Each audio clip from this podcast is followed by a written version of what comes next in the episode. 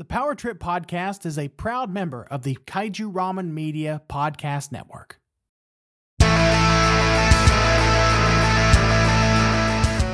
Hello, listeners with attitude. I'm Michael, And I'm Nathan. and you're listening to The Power Trip, a journey through the Power Rangers franchise. In today's episode, we're discussing Power Rangers in space.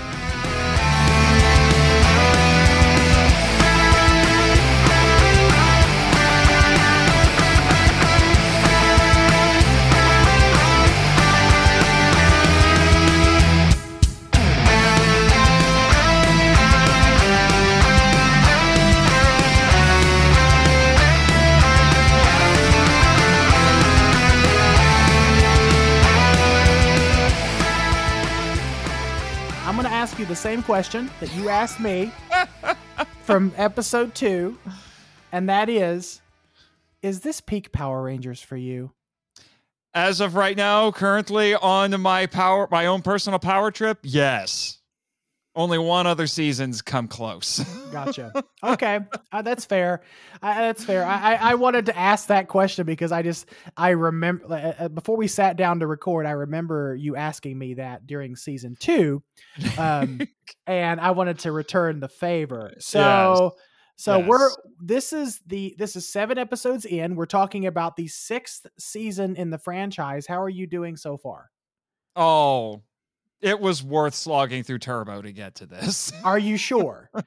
Are Yes. you sure? Okay. yes. I just want to make I just want to make sure that it's been worth it to you because and, yes, and as I said at the end of the previous episode, this is going to be me at my most English majory. To which some people may say, "Why are you expending such academic energy on Power Rangers?" To which I say, "Why not?"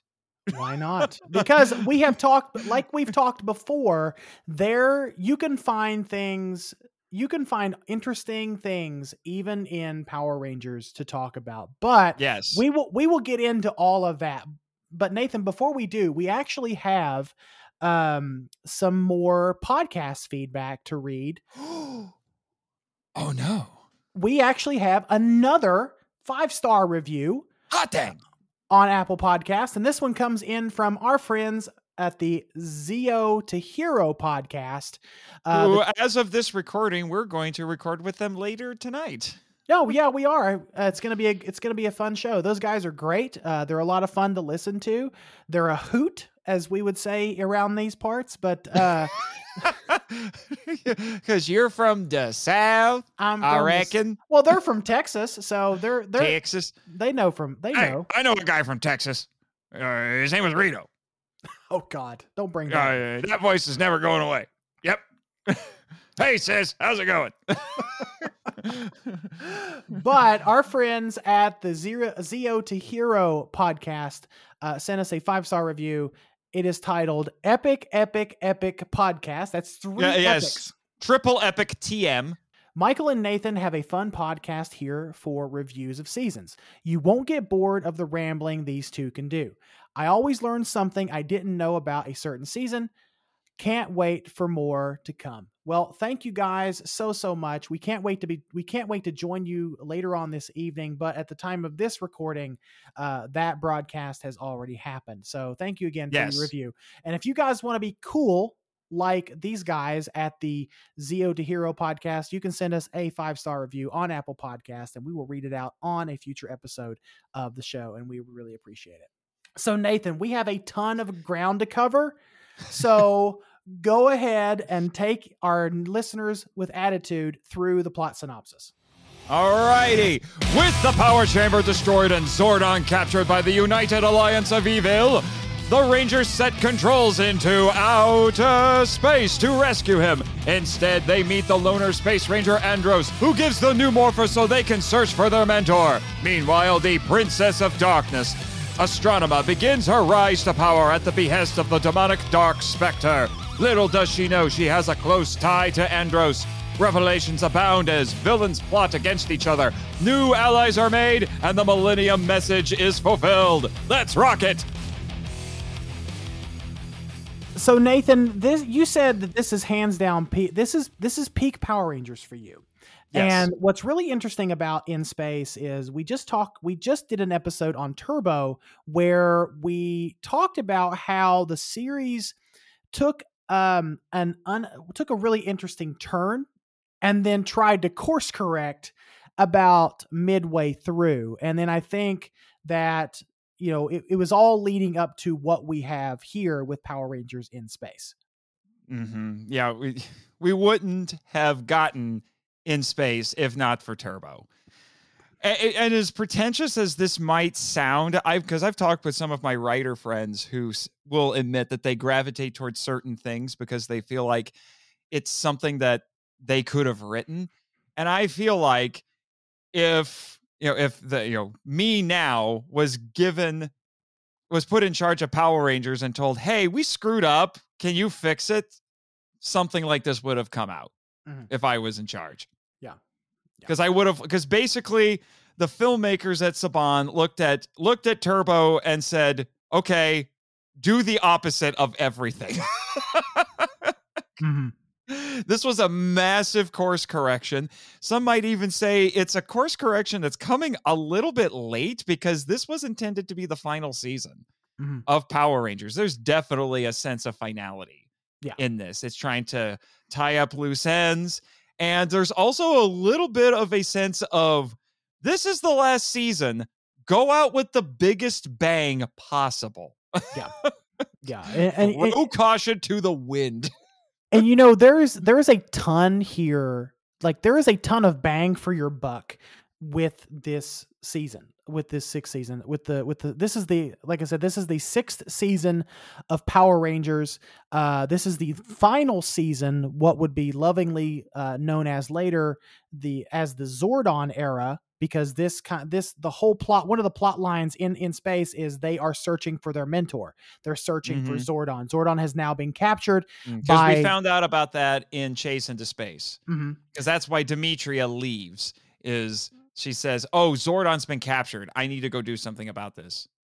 Exactly. So Zordon has now been captured by Dark Spectre and his forces, and essentially, essentially, all the bad guys, uh, all the bad guys that we've seen up to this point are all in in space in some way, shape, or form. Now, some are Most in, of the most of them anyway. most of them, yeah. Now, some of them are in more than others, like Rita and Zedd and Divatox, and some others have a bigger role to play. Um, but this I mean, is what's what's really funny is that in the first episode, they still credit Hilary Shepard Turner as the main villain. Like she gets a main cast credit for one episode, yeah, for which sure. I think is. And Andros is not in the credits in the first episode. Mhm. Yeah, it's for sure. really clever, actually. Yeah. But the the thing is, is in some ways, the fact that this season turned out as great as it is is kind of a miracle because they completely misunderstood what kind of a Sentai they were getting. Oh my gosh. Because Mega Ranger is not a space themed show.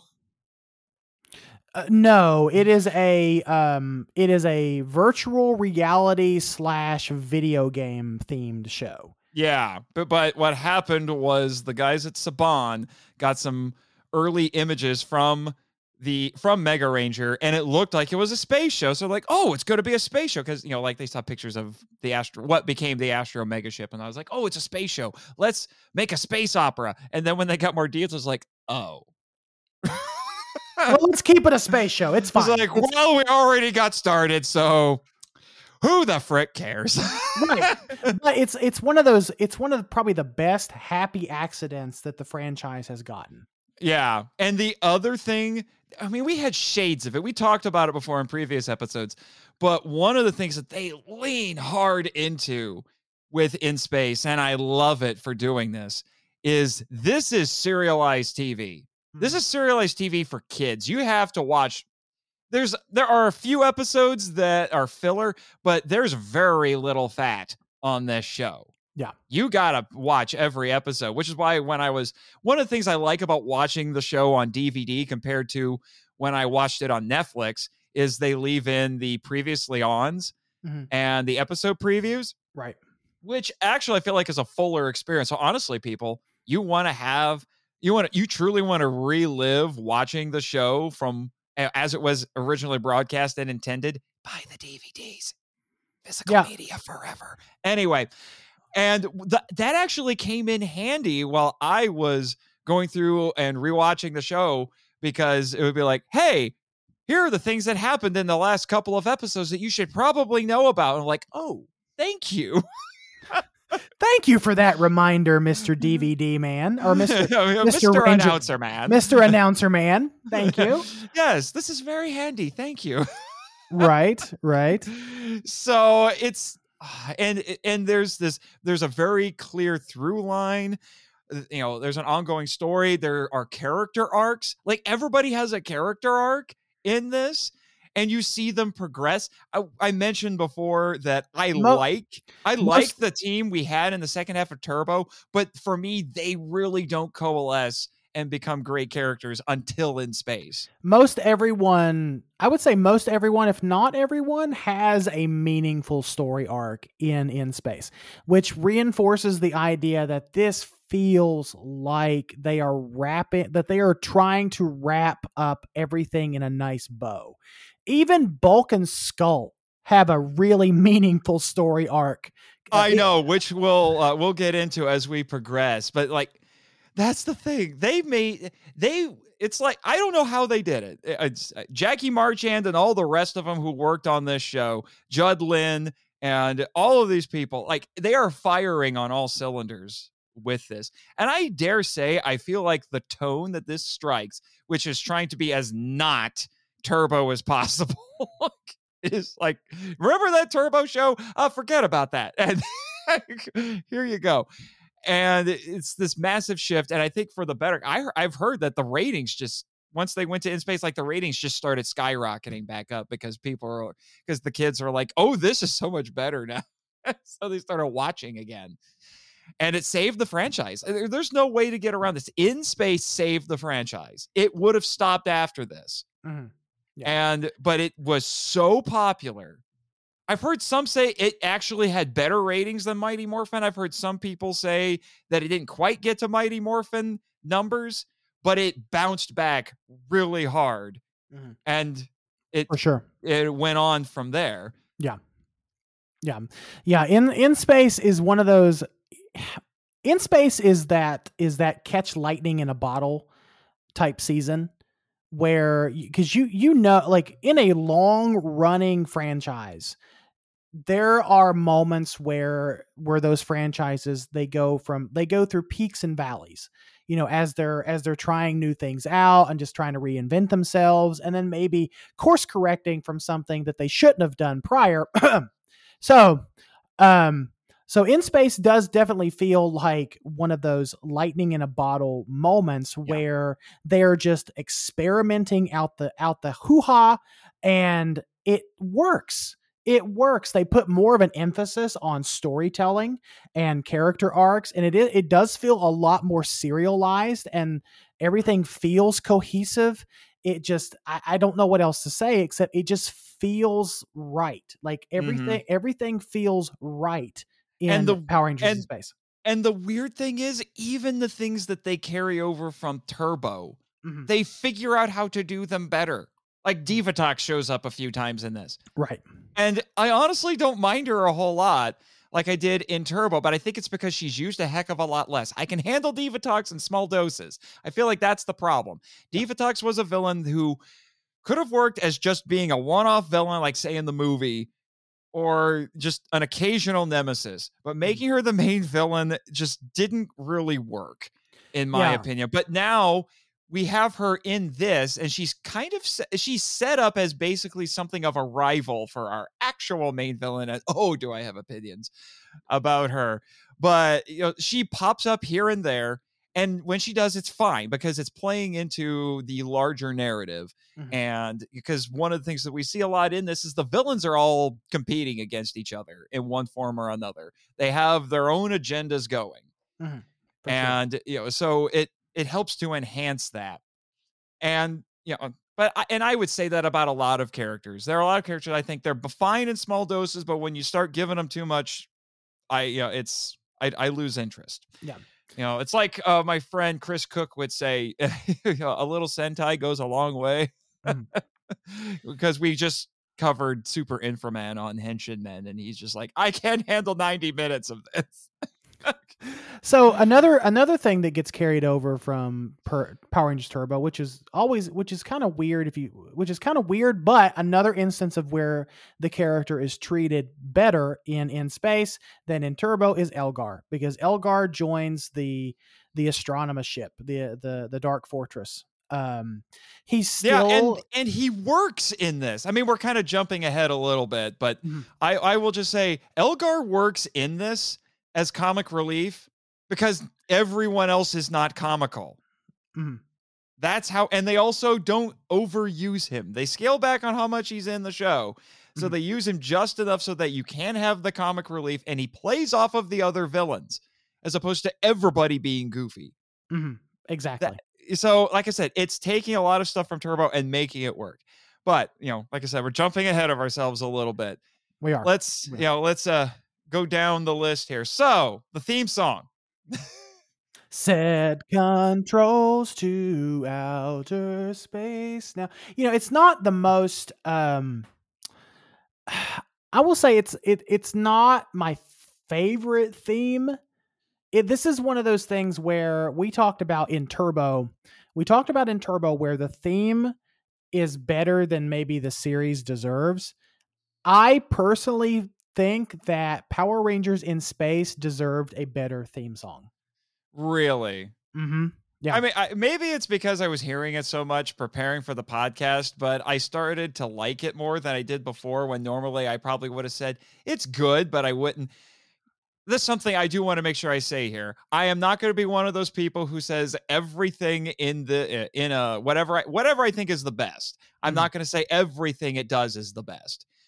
You don't have to have you don't have to have the best everything in order to No. be the best overall no. but you have to have you have to at least have good everything at least has to be good maybe not Yeah. the best but at least good the theme in order to song the there. theme song is good the theme song is good you heard a little portion of it at the beginning of this episode when uh, when our in our intro but the the theme song is good it's just i don't know it, it's not one of those that's super like memorable to me. It's not one that like sticks in my head as i'm working at my desk and i'm humming it. Like i'm humming things like uh the zeo the zeo theme or even the turbo theme or um what is it? Uh, time or the time force or the time force theme song. Yeah. Like those get stuck in my head. In space it's although good it's not my favorite.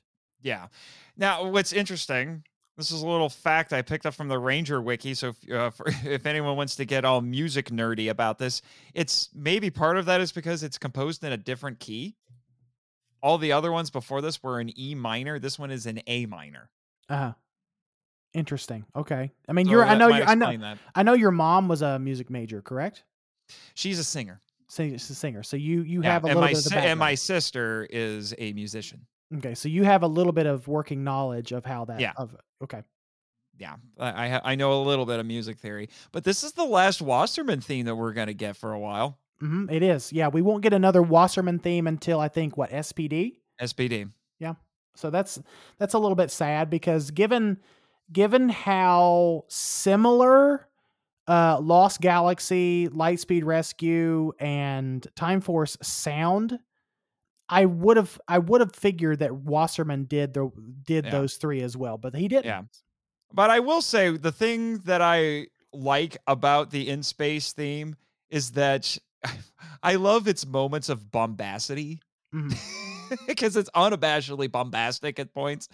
Uh, like when the it starts with a countdown, like a shuttle launch. and then when it gets to uh, after one, it just you know it just loudly proclaims "Rangers in space." Yeah. So I I can't fault it for that. Exactly. So, I, I love how it just it just it builds up to this big moment and let uh, you know and then just lets loose. So like I said, so, um, theme song is solid.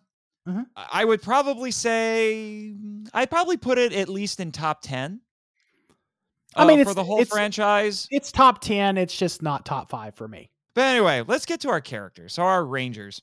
So we got TJ, Cassie, Ashley, and Carlos back. You'll notice Power Kenny's not here. Good. yeah, he gets replaced. Although, did you know that there actually was at one point they were thinking about having Justin go with them? And we wouldn't have had our new character. I'm glad they didn't. I'm, I I'm glad it- they didn't. think it's a good move. I think that was a good call on their part. But like I said, this is where I feel like they really, this team really coalesces. Good lord, this season is the king of crossovers. So many crossovers. oh boy. oh. Cowabunga, dude. Oh God. I, I have. Okay. Okay. Do we want to talk about that now or save it? I don't know. Did you have a better segue? No. Anyway, so yes. the Ninja Turtles show up, but it's a it's weird. Okay. And they show up fairly early too. Yeah, they show up at, at the end of episode three, and then they're the focus of episode four. Like that's way too early. Okay, I'm sorry. Yeah. It's just we've barely had time to establish the Rangers. and Now you're bringing in the Ninja Turtles. It's the weakest episode of In Space, but the best episode of the next mutation. Mhm. Let that sink in. I I actually just for just as you were talking there, I looked up the show because I didn't watch this as a kid. I, I don't know why I didn't watch it. I don't know why it didn't pass. I don't know why this passed me by, but it but it did. I sent you uh I sent you an image, and I want your live reaction of this dilapidated Ninja Turtle suit and how disturbing it looks. I sent it to you. I, I Oh sent you- God! What the frick? I've seen that before, and I'm horrified every time I see it. Oh God! I- I- oh my gosh! I'm I'm reeling my soul back in. Oh my! Just what? No! No! No! Kill it with fire! I, oh, I Oh.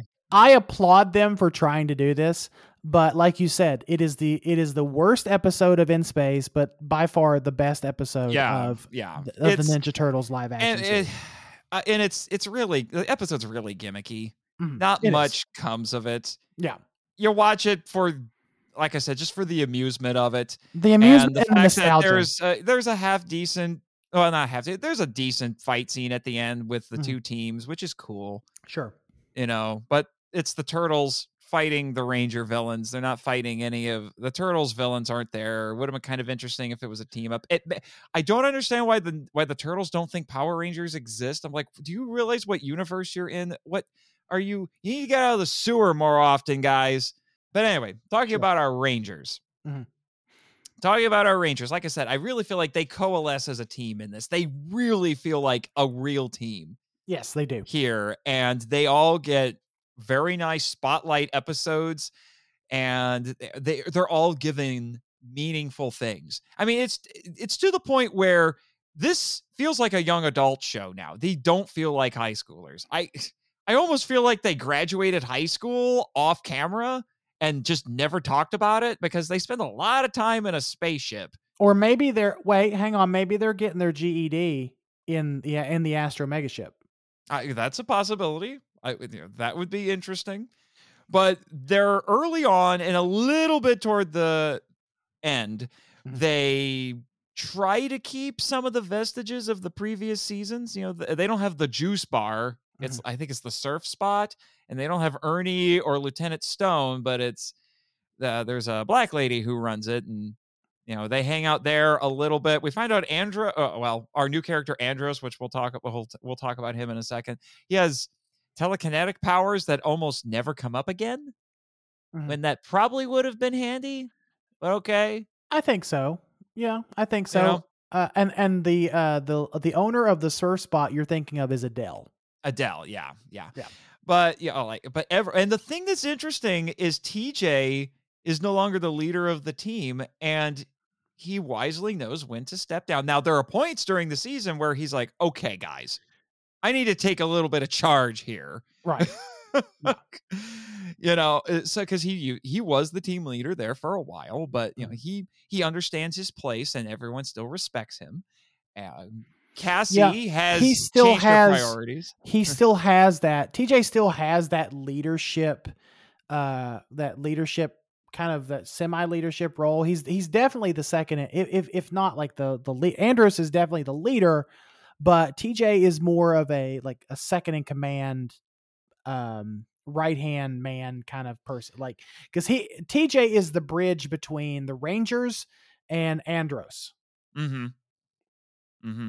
And Cassie's got you know, different priorities in her life now. She's not trying to be a singer. She has some really outstanding. I mean, so a lot of them are the filler episodes, but uh, as I'll explain as we go, the even the filler episodes play into the what's going on in the larger narrative. But she has some really standout spotlight episodes, like when she actually takes compassion on a monster who doesn't want to be evil.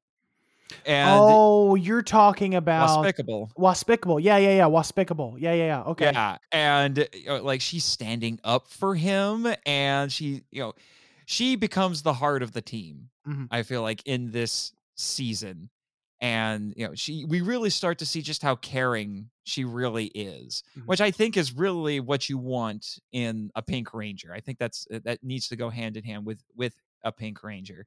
Ashley, uh, she gets to have a sort of relationship with Andros. And then Carlos, uh, we see Carlos do things like get saddled with a little girl, which you would normally think would be a really annoying episode, but it ends up being really endearing. Mhm. Yeah. And uh, and oh, that really great episode when spoiler warning, talking about crossovers, Adam comes back. Oh yes, Adam. Yes, yes, yes, yes. Adam lo- comes back because Carlos accidentally hurts Cassie while they're Mhm. fighting a monster because this monster has the ability to make people to switch places with a target. Mhm.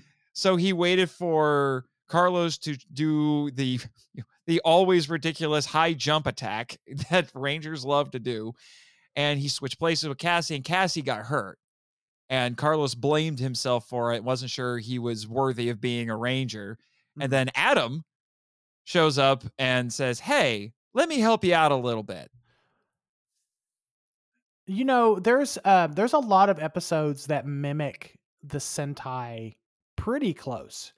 Um, the one yeah, epi- w- despite the major differences, I've The- seen a little bit of Mega Ranger, and I honestly thought it was actually during Christmas. So I thought I'll watch some Sentai Christmas episodes. So I'm like, oh, let's do Mega Ranger. I'll probably be confused, but I'll watch it because it's Christmas. Actually, I wasn't all that confused. no, because they do they do take some similar they do take some similar storylines and recontextualize them. Uh, one of the more lighthearted ones that I'm thinking of is the episode with Ashley and her grandmother, and yes, uh, uh, Grandma Matchmaker. Yes, grandma matchmaker. And the whole concept behind that episode is, you know, Ashley's grandma wants her to find a boyfriend and she and Ashley just wants grandma to get off her back. And so she says, "Oh, look, hey grandma, this is my boyfriend." And it's Andros. Um kind of giving the fans what they always wanted in the first place in a way. yeah. But but and it ends with this really tense moment where Ashley almost blows her cover. Mm-hmm. Mm-hmm. And um, what's funny about that is that is almost beat for beat to an episode in the Sentai. Mm-mm. I know. uh, I know enough to know that. Yeah, that is pretty beat for beat. So, like I said, despite the fact that they got the uh, the gimmick slash motif completely wrong, they worked it. They worked with it incredibly well. In lesser hands, I I feel like this this season probably would have been a disaster. Probably even a bigger disaster than Turbo. Yeah. Because at least they were on at least when it came to the gimmick and motif, they were on brand. And honestly, this, you know, watching in space makes me appreciate uh makes me appreciate Mega Ranger more, but not in a like a but not in a oh Sentai is superior to Power Rangers, blah blah blah blah blah. I just think that uh, I just think they complement one another because they are taking some very similar storylines and recontextualizing them. So it was when I watched through Mega Ranger, it was easy to follow along, especially if I missed some things with the subtitles. It was easy for me to follow along because the storylines are still pretty much the same. And to this day, I think like my top Sentai that I've watched so far has been O Ranger, Uh, and then my second, probably right under, right belief, right below that, has, it has to be Mega Ranger out of the ones I have Ah. seen so far. Okay, okay. So now let's talk about our new guy, our new Red Ranger. So Andros is he's human, but he's a human from another planet. So we established that there are humans that live on other planets in the universe. So that's interesting enough. And we also find out that Zordon has apparently mentored and trained other Rangers hmm elsewhere in the universe because sounds like Andros was also trained by Zordon. Mhm. So he's trying to find Zordon just like the Rangers. But at first, in, and Andros's arc in this is he's a loner. He's really standoffish. He doesn't like accepting help. And we find out later why. It's because he's lost people very close to him. His sister was kidnapped when he was a child and he saw it happen Right. his best friend he thought died next to him and has been in cryogenic sleep for two years Mhm. on the brink of death doesn't know if he'll ever wake up so it makes complete sense that he would just be incredibly standoffish and before the before the rest of the characters show up the only friend he had was an ai Yeah. Deca. Deca, which yeah, we'll talk about her in a second. But eh, but and then he develops, and not only does he eh, make friends with them and then learn things about how Earth works and stuff like that. Like he didn't know what a handshake was, and you know, he also you know he starts a relationship with Ashley, so, Mhm. and then so everything comes full circle for him. He's more stoic compared to most of the Red Rangers that we've seen before unless you push him really hard and then he'll he'll fly off the handle a little bit but he the other thing he's doing is he's trying to find his missing sister that becomes another one of those threads that gets we woven throughout the whole season and then it blows up halfway through Yeah. Oh yeah. It, it blows. It. Oh, it definitely. Yeah. It definitely blows. it up. blows up and it blows up hard and i i feel like early on uh, christopher Khayman lee i thought his performance was a little bit stiff at first but by the end of the season i think he figured it out Mhm. and he had you know he had the whole thing figured out by the way i found out that his sister is an actress and was in some of the cw superhero shows uh, for dc comics Interesting. Yeah, Travis told me that, our co host in common. That will never not get old. or I should say, that will never get old. But anyway. So I. I, I just I think Andros is a fantastic character. Oh yeah. Uh, Absolutely. He could have just he could have been incredibly boring and he ends up becoming one of the best characters in the entire show. Yeah, they could have easily went they could have easily taken a very different route with it. Um with him being like um this awkward space traveler that's just I guess a like just this extreme introvert. Yeah. Yeah. And I like the costumes this season too. We didn't talk about the turbo suits all that much, but I really like the costumes this season. Yeah, I, I, mean the, the- better the- color balance, a little bit more color than just their, you know, their regular ones. The visors are subtly different from each other. The helmets, Yeah, they're the, not uh, as they aren't as distinct as say the the Zeo Ranger su- suits.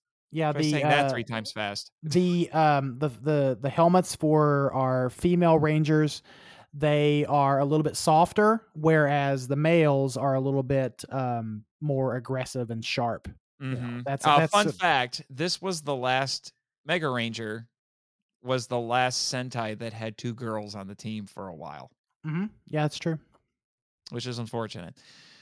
But anyway, so yeah, I'm really I really dig the costumes in Mhm. this. oh they look Uh, great They're a little bit more uniformish. Of course, they have uniforms on the ship too. See, that's the thing. I love space operas. I am a huge sucker for space operas. Mhm. My favorite being Star Trek, and there is a lot of Star Trek vibes in this show, which is part of the reason why I love it. it's yeah it's still very like uh, i know we made fun of it in the um in our season two discussion but uh it's still like very color each ranger is very color coordinated with their Yeah. uniform but it's done in in a it's done in a way that actually makes sense i think yeah, and it's a little bit more subtle. Mhm. So they all, eh, I want those jackets. You sent me a link to somebody who's selling replicas of their jackets. I'm like, I think I need this. yeah, there there is a I cannot remember what the company's called now, but there is a there is a place online that you can buy replica uh you can buy these replica jackets. Uh in fact, I think the jackets were used in that fan made film featuring Christopher Khayman Lee. Um I cannot remember what it's called though. I'll have to look it up after this and I'll send it to you. Okay, yeah. So uh, like the uniforms, the ship, the, you know, the, like there's a lot of Star Trek in it. There's also a lot of Star Wars in it as well, with because they have the Velocifighters who that look like Star Wars ships to a certain extent. They look like X-wings, yeah. Yeah, not quite, but yeah, very similar. The, and we'll get to some of the ba- uh, villain designs and all of that here in a little bit. So yeah, really just just, reveling, just reveling in all the, the aesthetic of the show. So our supporting cast, we've already talked about some of them already. So we have Alpha Six again, and thank God. In the first episode, they're just like, "Oh, his uh, speech circuits broke." to which every child who suffered through Turbo is looking and saying, "Hallelujah!" and they they they they as Andros is trying to fix it, they cycle through a number of little of different voices, and I'm and I'm hearing them, and I'm like, oh please God, don't pick that one, please God, don't pick that one, please God, don't pick that one, and um, and they finally settle on one that sounds a lot closer to the original. Yeah, it sounds like Alpha Five. By the way, does has anyone ever found out what happened to Alpha Five? So Alpha di- Alpha and Zordon did show up in passing of the torch. Yes, but what happened to him after that? I have no idea. But it wasn't Someone- even but it wasn't even the same suit.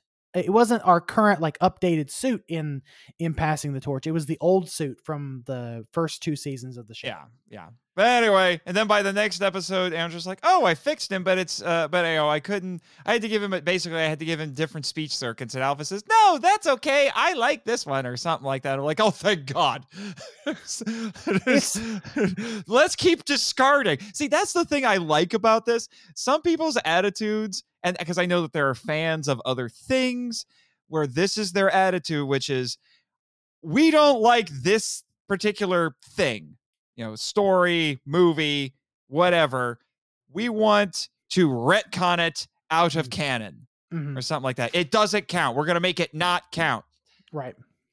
I think that's actually not the best way to go about it. They could have done that Mhm. if they wanted to be nuts, but this is back when people didn't think like that. Their thought process was okay, we screwed up with Turbo. We're not going to erase it, Mhm. but how can we fix it? Mhm. So And I think they I think they did the best they could and in fact it ended up being it ended up the voice for Alpha 6 what ended up being really good, I think. Mhm. And he also ended up being very useful. Mhm. Not just running around freaking out. He's actually doing things. Mhm. He's being helpful, like genuinely helpful. You know, we were talking about before about Alpha 5 being Zordon's hands and feet. He is Uh, Alpha 6 is the Ranger's eye in the sky. When they go off and fight a monster, he's taking care of the ship. Sometimes he even flies the Astro Mega ship in and transforms it into Megazord mode. Yeah, and it's an interesting little dynamic that they that they have with Deca and Alpha because Deca and Alpha you would Yeah. think you would think they serve the same purpose, but I, they play off of one another really well. Yeah, yeah. Gadeka is a female AI that runs the ship, and you know she, uh, you know, she does things like calculate courses and all that. And there's a point at the end of the pro- of the pilot where both Alpha, both Alpha and Andros, the jerks, they go over, and they just hit a button and shut her up. For the most part, you know, she's she serves a good, you know, she she doesn't necessarily have episodes that showcase her or anything like that, but she's a good presence to have. She kind of becomes a little bit of a personification of their ship.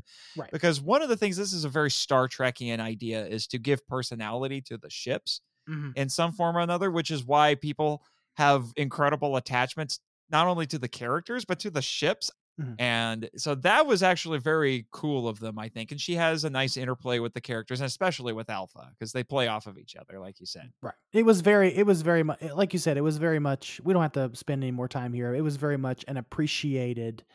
Um, Mhm. it was a very much appreciated part of the show. Decade. Yeah. Yeah. And we've talked about Adelle a little bit. Admittedly, there not much amounts to Adelle. I think she was meant to basically be the new Ernie, Mhm. But she doesn't show up all that much. And when she does, she doesn't necessarily do anything all that important. But they also don't use the surf spot very often. But then we get Bulk and Skull, who for some people are their favorite characters. And I think honestly, this season really showcases how you can develop characters who when they started they were just your token high school bullies Oh yeah. played for comic relief and they are so far from what they were in that first season Oh, for sure. Yeah. oh my gosh because now they get their their new shtick in this so they're not doing the detective thing anymore lieutenant stone is gone Mhm. for whatever reason and now their new shtick is they're hanging out with this eccentric scientist, Dr. Phenomenus, Professor Phenomenus, who I will say, I will say, in the in lesser hands, Dr. Phenomenus just would have been annoying, but they somehow fa- I think it I have to say it's probably the actor.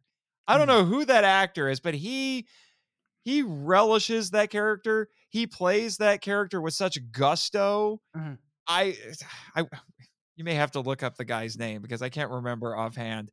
But he did a great job with a character that could have just been very disposable and annoying. He's a mad scientist in the funniest way possible. He's not evil or anything. He's mad as in just crazy because he's obsessed with finding aliens. The actor's name is Jack Banning. Jack Banning. Yeah, I could. This dude looks like he belongs in like old Hollywood or vaudeville or something. He has a little bit of that kind of old Hollywood feel to him. Mhm. Mhm. So the Bulk and Skull are hanging out with this goofball now. And well, while he's trying to run around and with these harebrained schemes trying to find aliens. That's their shtick. It's like the show almost rebooted their character in a way. Uh huh. So that's that's kind of the vibe I'm getting from Bulk and Skull because again, you know, Lieutenant Stone is gone. We don't know where Lieutenant Stone is. Um and they don't like uh, and they don't use they don't use them as much. And I think that's I think that's fine. Like I I think that is I think that is perfectly fine. Yeah. Their shtick Um, doesn't quite fit in the show anymore. Mhm. For sure. Not quite. But when they do show up, like I said, it's meaningful. And then, let's be honest, they get to have one of the best moments of the entire season, if not their entire run on the show in the finale. if you don't if you don't get slightly emotional for Bulk and Skull in that final episode, then you don't appreciate. Then when you've ha- never then you've never appreciated these Yeah. characters. When we have when they have their I am Spartacus moment. That's that's really what it is. It's Spartacus. Right. Where the, the Astronema and the villains are saying, "Bring us the Power Rangers, or you all die." hmm And then Bulk and Skull just walk up and say, "I am a Power Ranger," and then everybody else starts doing it. Mhm. And I don't think the villains were expecting that. And then not only that, but they actually lead the charge, and all of these civilians help the Rangers fight the bad guys. I'm like, talk about character growth. The bullies, the high school bullies, finally get to be the heroes that they, in their own ridiculous minds, they thought they were. So they they kind of actually pay off a lot of the shtick from say like season one and season two, where Bulk and Skull are like, "We're going to pretend to be Power Rangers so we can get girls," and then Or money. Or money or something of that nature. I remember the epi- it was season one, the a Ranger appreci- Ranger Appreciation Day. That's it, uh, where they dress up and try to be Power Rangers to convince the citizens of Angel Grove that they deserve to be honored and revered just as much as the Power Rangers do. Which Mhm. it's kind of like it's kind of like that. It's like that payoff of uh-huh. of all And- that of all that stuff that they went through as a sh- as a funny little shtick, but now they flipped it on its head and turned it into something like extreme, extremely meaningful. It's crazy to watch. It might seem silly to a lot of people, but eh, this is something I want to make sure I say. I'm going to I, I am going to be gushing over this season quite a bit. And I'm sure that there's still other people out there who are just going to be like, "Oh, come on, guys. It's Power Rangers." They're going to be very reductionist about this. Right. And I just be like just because it's campy superhero stories doesn't mean it shouldn't be written well mm-hmm. and have good characters, good plotting, good themes. It does you, just because it's campy doesn't mean it shouldn't have good storytelling. Right, and it's it kind of plays into something you and I were talking about in private where we had made a I think it was in our introductory episode we had made a statement about like just because like there's nothing like it's just as silly to have a man that dresses up as a bat at fights crime as it is to have five teenage superheroes in multicolored spandex um i mean there's just no i feel like there's no difference and then one of one of your friends chris i think it was chris chris tried cook. to yeah. chris cook yeah tried to explain why there is actually a clear difference at least in the mindset of other people why there's a clear difference but what what, what i'm trying to say here is there shouldn't be a difference because like you said when characters are written well there is no difference like good writing is just good writing no matter if it's Power Rangers or Batman or Superman or whatever other thing has ingrained itself into pop culture. Good writing is good writing, good characters are good characters, and it should not matter from what franchise they come from. This it, this show is remarkably this this season in particular is remarkably grown up and mature, and which is a turning point for at least a little while in the franchise. I think In Space anticipated something else that has become very important and popular in the Ranger fandom, and that's the Boom Studios comics. I feel like a lot of them are following in the footsteps of In Space because mm. that seems to be from the ones that I've read. That seems to be the tone that they're trying to go for. Yeah, it is like the the Boom Studios comics has they have a more uh they have a more mature edge to them without sacrificing the family kid friendly elements as well. Like they're mm-hmm. not so far they're not so far over the edge that you that I can't hand my 12 that I can't hand my like 8 or 12 year old nephew say here read this ranger comic and then be kind of like oh should I have given him that is there stuff that I should that he shouldn't be reading about blah blah blah blah mm-hmm. uh, are there are there themes in the book that you know he are he's not quite ready for like I don't have to worry about that at all with the Boom Studios comics. But as a as a 35 year old uh, adult, I can also read those Boom Studios comics and find little things in them that help reinforce some of the stories we see in this series and in and in later series. Yeah, yeah. So now let's move on to our sixth ranger, Zane, or as I like to call him, Dude McHandsome. Uh, yeah, that guy. you're not a. I take it you're not a fan of Zane. Honestly, I I mean Zane is fine. He's he's he's fine. He's a pretty boy. He has an interesting he has an interesting backstory. He's he, quite a charmer. he is. If he can charm, if he can almost charm the pants off of Astronema, then I guess he's a pretty good charmer. Um, those those uh, hot leather pants, huh? but no, Zane Zane is Zane is okay. Zane is fine. I like Zane's backstory. I like um they they are playing around with this dynamic a little bit with the latest season of Dino Fury uh with Aiyon and um Zayto. Zayto, thank you. With Aiyon and Zayto. Uh, you know, best friends back in the day, something happens, they're separated and all the, and they have to find a way to get them back. But in mm-hmm. in this case, Zane, like we said, has been in cryogenic sleep for God knows how long. I don't I don't remember how long they said two it's years. been. Two years. Okay, so he's been in cryogenic sleep for the last two years, and they don't even know if he's going to wake up. Now they don't explain why Andros kept the, kept that cryo tube a secret. Mm-hmm. They conveniently get interrupted, and then they just never explain it. Maybe it was just to build a little bit of mystery. It was, but they just never explain why. Sure. They did it purely to create intrigue Mhm. for a little while. Yeah. Now, admittedly, I wouldn't go so far as to say Zane is the best sixth ranger. So again, like I said, in space doesn't have to do everything the best, Mhm. but it has to do everything at least good with a few with enough things that are the best to be considered the best. So he's no Tommy Oliver, but good luck with that. I I like Zane. Look, I like Zane. I think he I think he's a suitable sixth ranger, but I'm honestly happy. I'm honestly happy, and this is going to sound really terrible. I, I'm honestly happy that it kind of goes away for a while, for a little while. Yeah, well, I think that might have also been because of the available Sentai footage that they had. Sure.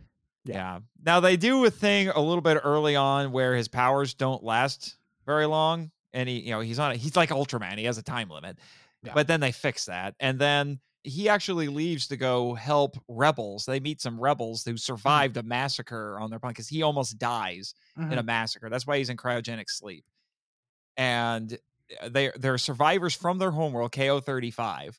So he goes off to help them. So that's why he's not around quite as much in the back half of the season. Mm. Yeah, But the most important thing he does is he's so charming that their arch nemesis falls for him. And you Really? have an episode which was written by Jackie Marchand, I might add. Mm. Yeah, who's a who's That's who's a why, honestly, if I, yeah, who's a, who's a fantastic writer, a, a showrunner for this series. Yeah, which by the way, if I ever get to talk to her, like interview her, I am going to ask her so many questions about writing Astronema and some of these other characters because I'm just like, you, I need to uh, know, what- you know, what was your thought process behind this? You know, being, you know, I'm a writer as well, so sure. I just I have to know. But in an episode that again, I feel like in lesser hands would have just been saccharine and just unbearable. Mhm. It becomes very endearing because the It whole does. thing starts off kind of slice of life because the Rangers just like, we need a break. Let's go to the movies. so they so the girls are like, well, it's our turn to pick this week. So they go see, I don't know, some sort of romance movie, and the boys are being boys about it sure. and so they get uh, but then but this is when we learn that Astronema's got a thing for zane and it's reciprocated Mhm. Yeah. and and i'll get into it a heck of a lot more later but they try to get a thing going like i said it could have just been something silly Sure. but it ends up having a lot more weight to it like i said you can work within confines and still have good storytelling Well, it works within the it, it it works to the greater narrative of you know Astronema being this orphan pretty much and raised by Ecliptor and then she's constant she's trying she's searching she's trying to find herself which I know we'll get into later. I don't want to I don't want to dump all that stuff on our listeners now. Um but but yeah, uh, it's just yeah, it, it's just a really interesting dynamic that they're doing. Yeah. Which is a great way to transition into talking about Astronema. Oh, I have been waiting for this. go ahead. Go ahead. I know you're sitting on the jokes. Just pour them on. I already made fun of you about Zedd. Go ahead. I mean, all, all I'm gonna say, all I'm gonna say is that you, you are probably the biggest Astronema simp I've ever met. Simp. I, pre- I I prefer the term stan. Okay. Fine, I okay. am not a simp bu- uh, by far. Okay, okay, Stan the man. Go ahead and talk Stan about the man. I just I love this character. I love this character, and I admit part of it is because I ended up using this character in a in a unusual way in the Monster Island Film Vault as a character at your suggestion, I might add. Well, I was gonna say how who do, who do you really owe credit to for that, there, Mister? Thank you. This character is wonderful. She is. I. I I know there might be people who will fight me for, over this. She's the best villain in Power Rangers. Okay. Remember how I said when we talked about season two and we talked about Zedd, I said the two best ways you write villains is you Mhm. either make them as uber cool as possible, i.e., Lord Zedd, hmm or you make them th- uh, well-developed three-dimensional characters. They have, uh, which I say is Astronema. The other thing is the the advantage that Astronema has is she's also incredibly cool. She is. Uh, I I will. I will say this. She is incredibly cool. Like she is. Like my nostalgia. My nostalgia for this franchise says Lord Zedd is hands down the coolest villain. Period. End of story. No questions asked. Um, but from a more pragmatic perspective, or from a more, pra- I guess, practical perspective, um, Astronema is probably the best written villain outside of maybe Ransik from Time Force. Yeah, which we'll get into that when we get there.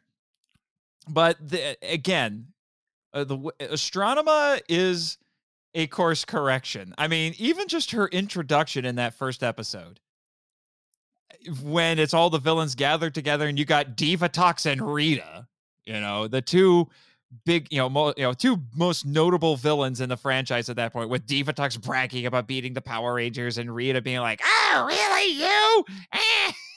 They're just bickering with each other. You're waiting for a cat fight to just break out at any second because Rita is nothing if not petty.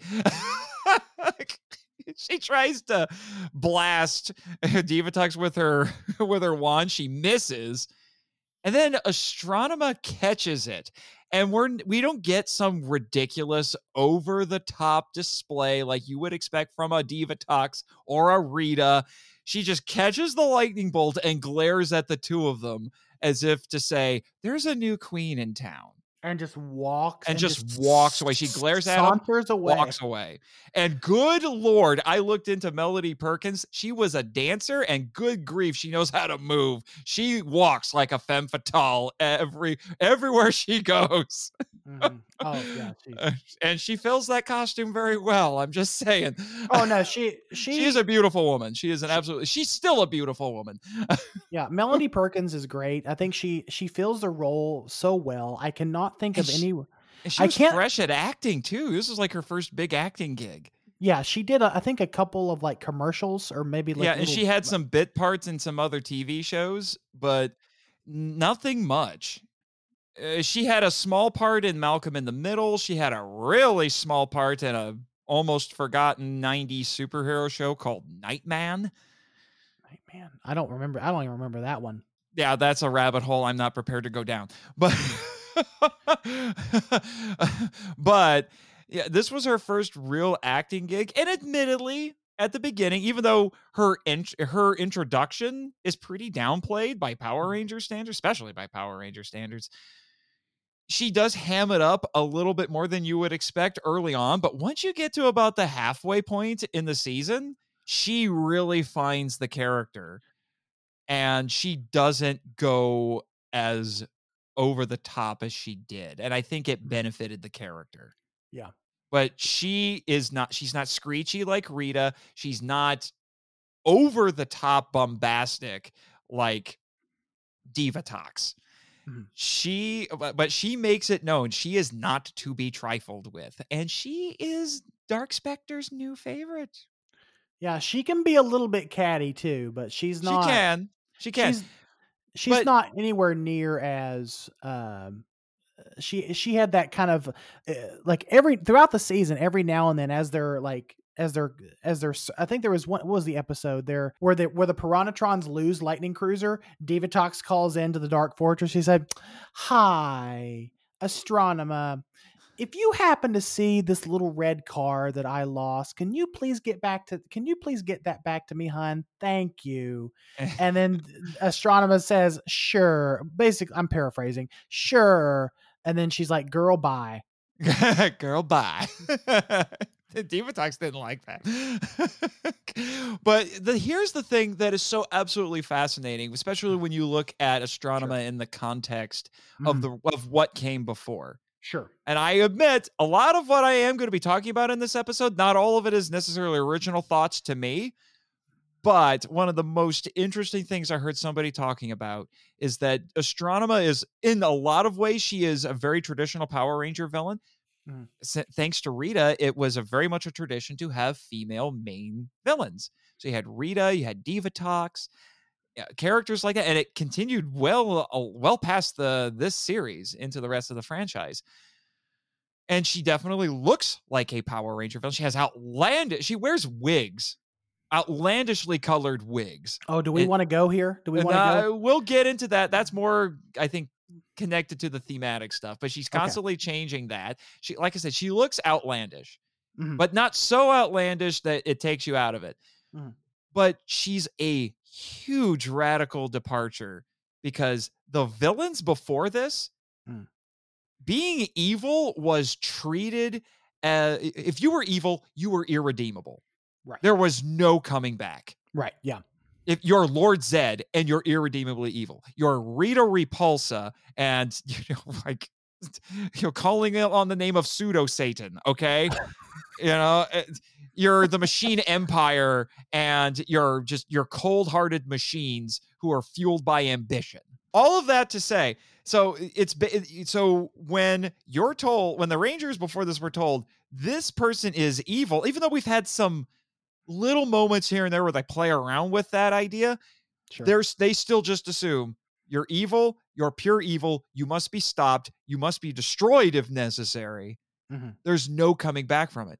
Then Astronema comes in and completely changes that. We want to root for both the heroes and the villain as time goes on because we find out halfway through the season with this major just bombshell of a plot of a pl- uh, you know of a plot twist.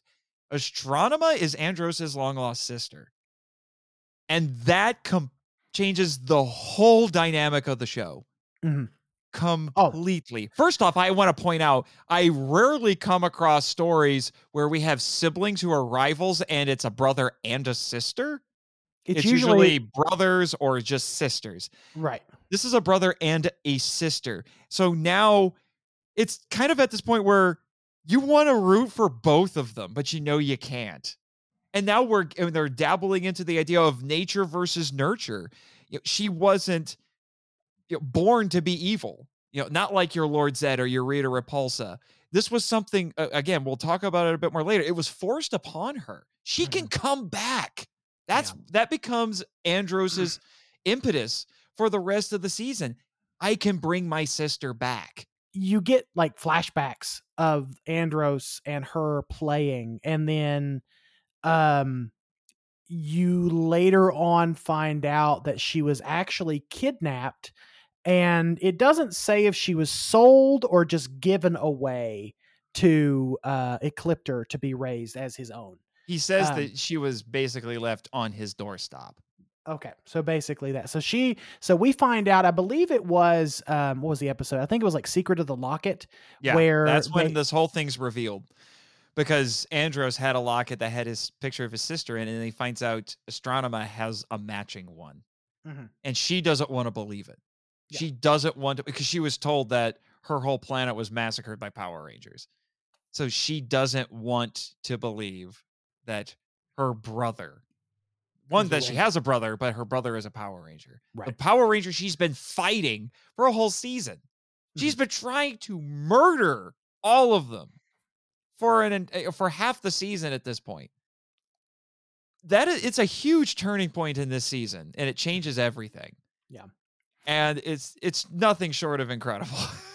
I, I think this is a good way. I think this is a good segue to move into her into another uh, part of the the villain crew, which is Ecliptor. Ecliptor. Oh, I am so I'm actually I love Ecliptor and I'm really disappointed how the show handles him in the end and you know, we'll talk about it here. Ecliptor is our general. Mhm. And what could have easily have been a relatively two-dimensional character Mhm. Ends up getting fleshed out even in this. We've talked a I think we've talked a little bit about it before with some of the other villains, but what makes Ecliptor fascinating is he is a he is self I he is a self-avowed villain. He makes mm-hmm. it abundantly clear, I am evil, but he has a code of honor, Yeah. which is so incredibly different. You don't necessarily expect that in the you know, in a suit in a villain on Power Rangers. By the way, he clear that suit clearly looks like it was meant for a video game Sentai. he's supposed they they they explain it away by saying he's a robot, but he looks like he looks like the grid from Tron manifested as a very weird looking person. I mean, it looks good, but it looks good though. It looks it, good. It looks yeah. great, but it's clear you if you stare at it long enough, you're like, video game. Just a little bit, but but, uh, but Ecliptor serves as her general, but also her counsel. He's also her father figure, basically. Mm-hmm. He actually says, "I raised you," and it's Darkonda, one of the other villains, actually tells Dark Spectre that the problem that they're having with Astronema is because Ecliptor cared for her. He mm-hmm. actually cared about her. Even though he says, I'm evil. I mean, this is, you know, this is Power Rangers where villains will self-identify as evil. Mm-hmm. But we know he cares about her. There's and there's these subtle points where he does things like he saves Andros from Darkonda because he's her brother. Mm. He buys Astronema and the Rangers time to run away because he cares about her. Mm-hmm. He loves her like a daughter. Yeah. Yeah. And I, it's just, it's so, again, we get these flashes, you know, the code of honor, the care that he shows, eh, tenderness even at points. And it's just, and it's a great voice actor too. Lex Lang does the mm-hmm. voice of this character, and he plays him marvelously. Mm. And I just I love Ecliptor. Can you tell? I just I just love Ecliptor because he's also given a surprising amount of depth yeah. that you don't expect. Now they don't play around with him as much as they do with Astronema. Mm-hmm. But he supplements Astronema's story incredibly well. He also has a long-standing rivalry with our Red Ranger, which doesn't typically happen. Yeah, I mean, well, it it happened with Goldar and Jason because you know Goldar and Jason had a had a had a rivalry in season one. Um, this is but much this, more personal, though. But this is much more personal, yes, because I think the the characterization here is especially especially after especially after um, they discover that Andros and Astronema are brother and sister. Ecliptor tries to shield Astronema from Andros because he because uh, because Ecliptor does not want to lose her to her brother. Yeah, yeah. I also think he's concerned about her because they made a deal with Dark Spectre because we that's the other thing. I've got a section here for Dark Spectre because we find out that Dark Spectre is supposed to be basically the supreme evil of the universe. Mm-hmm. And yeah. everyone is subservient to him, and he and Astronema is now his new favorite. And he's probably like, if Dark Spectre gets wind of this, this yeah. is not going to end well. Right. So he wants, I think he wants to push her back to the darkness, but he knows that if she keeps going toward the light, he has to let her. There's that sense of I have to let her. Yeah. I have and, to, which is why he saves Andros and buys her time. Which is a very which is a very parental thing. Like sometimes our children, and I don't have kids, so I'm I'm I'm speaking out of like not having kids, but something I have something I have observed uh, in media and in in knowing people personally, like friends and family, sometimes you have to let your children do things that you disagree with so that they can grow from it. Mm-hmm. Mm-hmm. Which is why uh, I uh, on my short list of things that disappoint me about this season, Ecliptor's fate is one of them. That upsets me so much because uh, to talk about because we'll ha- probably have to spend at least a little bit of time just talking about the finale. Well, we've already talked about parts, but we'll talk about another part of it. when all of the villains get dusted Infinity War style, yeah, by the Z wave, right? Well, the villains either get dusted or they get get transformed. Transformed. Basically, the evil is removed from them. They are redeemed, right. basically. And that happens to Divatox. and of all people, Rita and Zedd. Mm-hmm. But Ecliptor gets dusted. Right. That upsets me Yeah, the, at, at, I would have assumed the way I would have written that is I would have not dusted Ecliptor, but I would have transformed him into I would have changed him into a human and allowed him to travel back to KO 35 with Astronema. Yeah. If not human, at least all of the and we'll talk a little bit of more about this, but all of the modifications that were forced upon him, at least remove those. Use the old suit. Right. You know, the first Right, because Right, because uh, later on in the season, when Dark Spectre, uh, when Dark Spectre gets wind of something's not right, uh, he orders Darkonda to make some modifications to both Ecliptor and Astronema, to basically, ensure their Right. loyalty. basically stripping them of their humanity. So we've already talked about Elgar because I have Elgar on the list. Let's talk about Dark Spectre because there are a few things where the show gets hampered by its budget, and this was Mhm. one of them. They had originally envisioned Dark Spectre as a humanoid character, but it basically just would have been a living shadow. I think is what the um the human character the the what is it called at the beginning of um at the end of at the end of turbo? I'm looking it up here. The Dar- dark specter uh this uh um uh the sumerian messenger is what it's list is what it's listed as? Yeah. that was supposed to be dark specter Ah. That was supposed because dark thought it was specter but no, they said that he was a messenger for Dark Spectre. No, well, Dark Spectre was supposed that was supposed to be a very similar characterization for Dark Spectre. He was supposed to be a human, basically similar to Zordon, a floating head. Okay. So it would have been a very different character. They couldn't afford to do it. Mhm. So they recycled the Maligore suit, Right. which I will admit when the when In Space was on back in the day, I knew enough about the Turbo movie to know that that suit was in the movie. And I'm like, is that the same character? Mhm. Is that the same character? I'm confused, but okay. And it, they're not. They're not And intended to be the same character. And the dark and the Maligore suit just looks intimidating. So Yeah. it falls under the it falls under the um make your villain look as cool as possible. Yeah, but the, that's the Dark Spectre is that kind of a character. He's a devil figure in a lot of ways. Mhm. He's the supreme evil of the universe, and everyone is subservient to him. And he's And much like the what? and, and much like the devil, he is the one that corrupts Astronema. Yeah, yeah. He and I guess the implication is that he corrupted everybody, and so yeah. Uh, now I asked you about uh, Mal- uh, asked this. Uh, I asked you this about Maligore, but uh, is Dark Spectre a kaiju? I mean, I'm gonna stick with my I'm gonna stick with what I said in the Turbo episode and say yes because he he if you wanted to get really specific, he's probably a yokai. Um, but sure, he's a he's a he's a kaiju. Yeah. Anyway, I just have to ask that because I'm ridiculous and Travis will find it funny.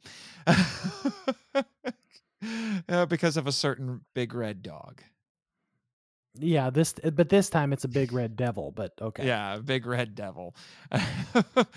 yeah. So that confusing bit aside, because I'm sure that probably threw some kids for a whirl. They're like, huh? Maligore? Why are they calling him Dark Spectre? right. well, I will admit, you know, having some sort of shadowy uh, humanoid character would have been interesting. And that's what the Boom Studios comics have done.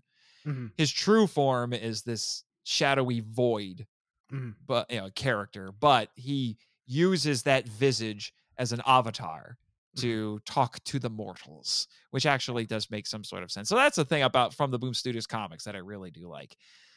But he serves his purpose. He's there to be the, you know, to be the master that they're all trying to serve in one form or another and give, you know, be a driving force, so to speak, in this. And also a bit of a motivator because we find out that apparently he trained his Princess of Darkness a little too well. Because when we get to the point where he turns her into the brainwashed cyborg, she's like, uh, he did that to make sure she was loyal, but it actually just made her more conniving because now she's like, I'm going to find a way to drain him of all his power. And then I will be the queen of evil. Yeah, it's, it's a, it was a big it was a essentially a the whole um the the whole arc with the Psycho Rangers is just one gigantic power grab to get rid of Dark Spectre. basically. And uh, we, we already talked about it a little bit, but Darkonda. Dark, Darkonda is glorious. Darkonda is when you have when when you want to make someone just ridiculously evil. I think you should use Darkonda as the model. Oh, jeez, Uh, Dark and Darkonda's design is just nightmare fuel, just pure nightmare fuel. I'm not sure what he looks a little bit insectoid, but not really. He's got he's covered with horns and spikes, and it looks like he has a mouth, a He's big gaping toothy be- mouth for a rib cage, and just He's supposed to be a gremlin. oh, that makes sense. He's supposed to be some kind of gremlin or ghoul. Um, it's never it's never specifically said in the Sentai what Yeah. exactly he But is. he- he's horrifying. He doesn't have any lips. He just has big teeth that just move when he talks. Mhm. And he talks a little bit like this. Ah. Well, it's it's a lot more hissy. Uh, hissy, yes. Yeah, I mean, it's just that the voice is perfect. And he's a great foil for Ecliptor because they have a rivalry. They Mhm. even combine in a couple of episodes, which is just weird. But because he is, he's cunning and he's conniving. He's a master manipulator, but Mhm. he is evil through and through.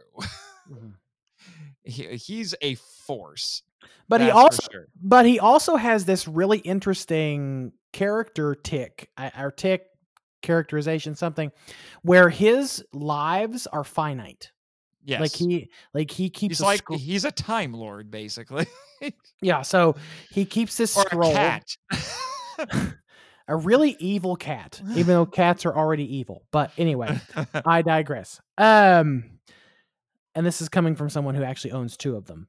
Um, so Darkonda, ha- he carries around this scroll and he keeps track of all of his lives. So when the when the Rangers defeat him or kill him, he loses a life. So you know his lives are finite, um, which gives him some really interesting like character motivation because he too is going after a power grab towards the end of the um but toward, towards the end of the season where he wants to destroy he he senses dark specter's power waning and he is very much the opportunist and so he does what he yeah has very to do. Very machiavellian.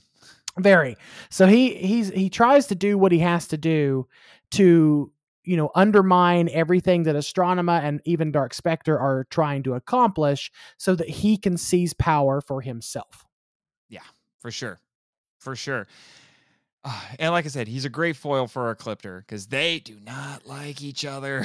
They're well they're they're, they're somewhat polar opposites. They're suppo- Yeah. they're both they're they're both quote unquote evil in their own right but like we talked about earlier um you know ecliptor has a code of ethics and a code of honor whereas darkonda is just yeah uh, evil. in terms of say d&d alignments ecliptor would probably be lawful evil and darkonda is chaotic evil.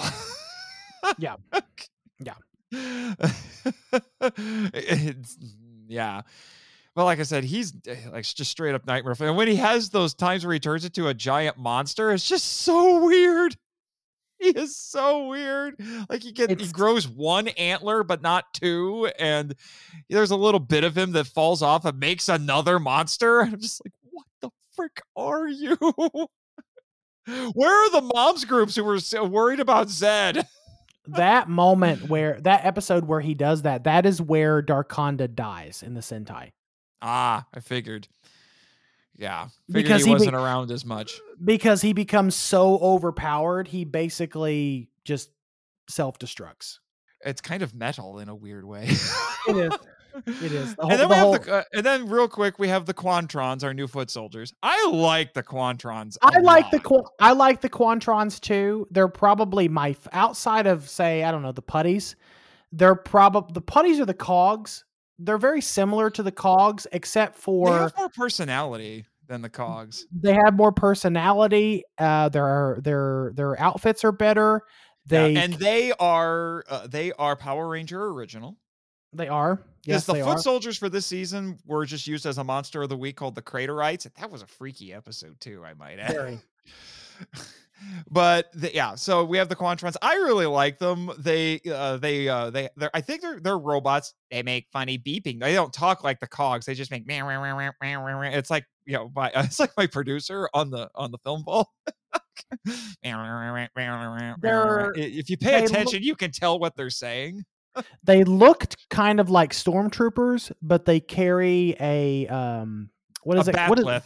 yeah, the they look batleth? like batleths to me, Yeah. which is one of the reasons I really like them. Mhm. They still get beat up by Power Kenny, but okay.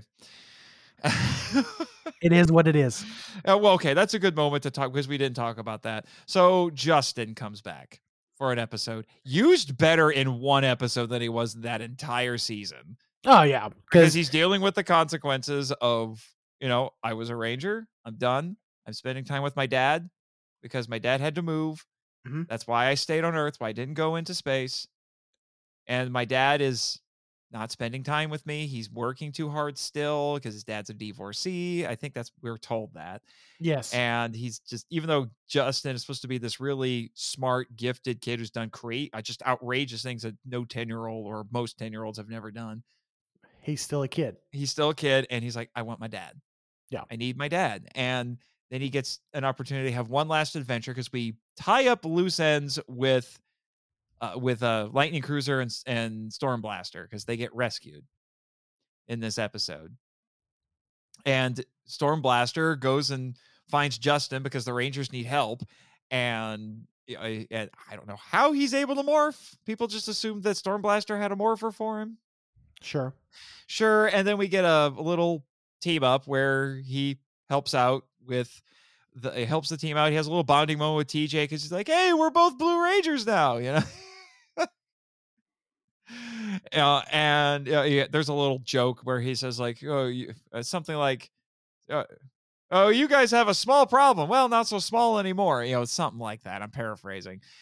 So, you know, he gets to have one last adventure and then they rescue the cars and tie up that loose end. Yeah. You know, and I'm like, you know what? You finally made me like him, show. Congratulations. Because the end of that episode is very endearing because Justin's dad sees the dad across the street as he's getting ready to leave to go to the office. And he's showing his son how to fish. And he's like, it, it- the- he doesn't say anything. You just, it's all it's all visual. And he just walks back into the house, goes up just before, just after Justin gets back into his room after he has one last adventure.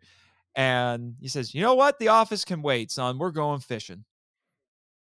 Yeah, and so that's that's a really it was, it was a good way to wrap the whole story. It was a good way to wrap Justin's kind of role in the franchise up with Mhm. a nice little bow for sure. Mhm. Yeah, which was something else that we saw throughout this.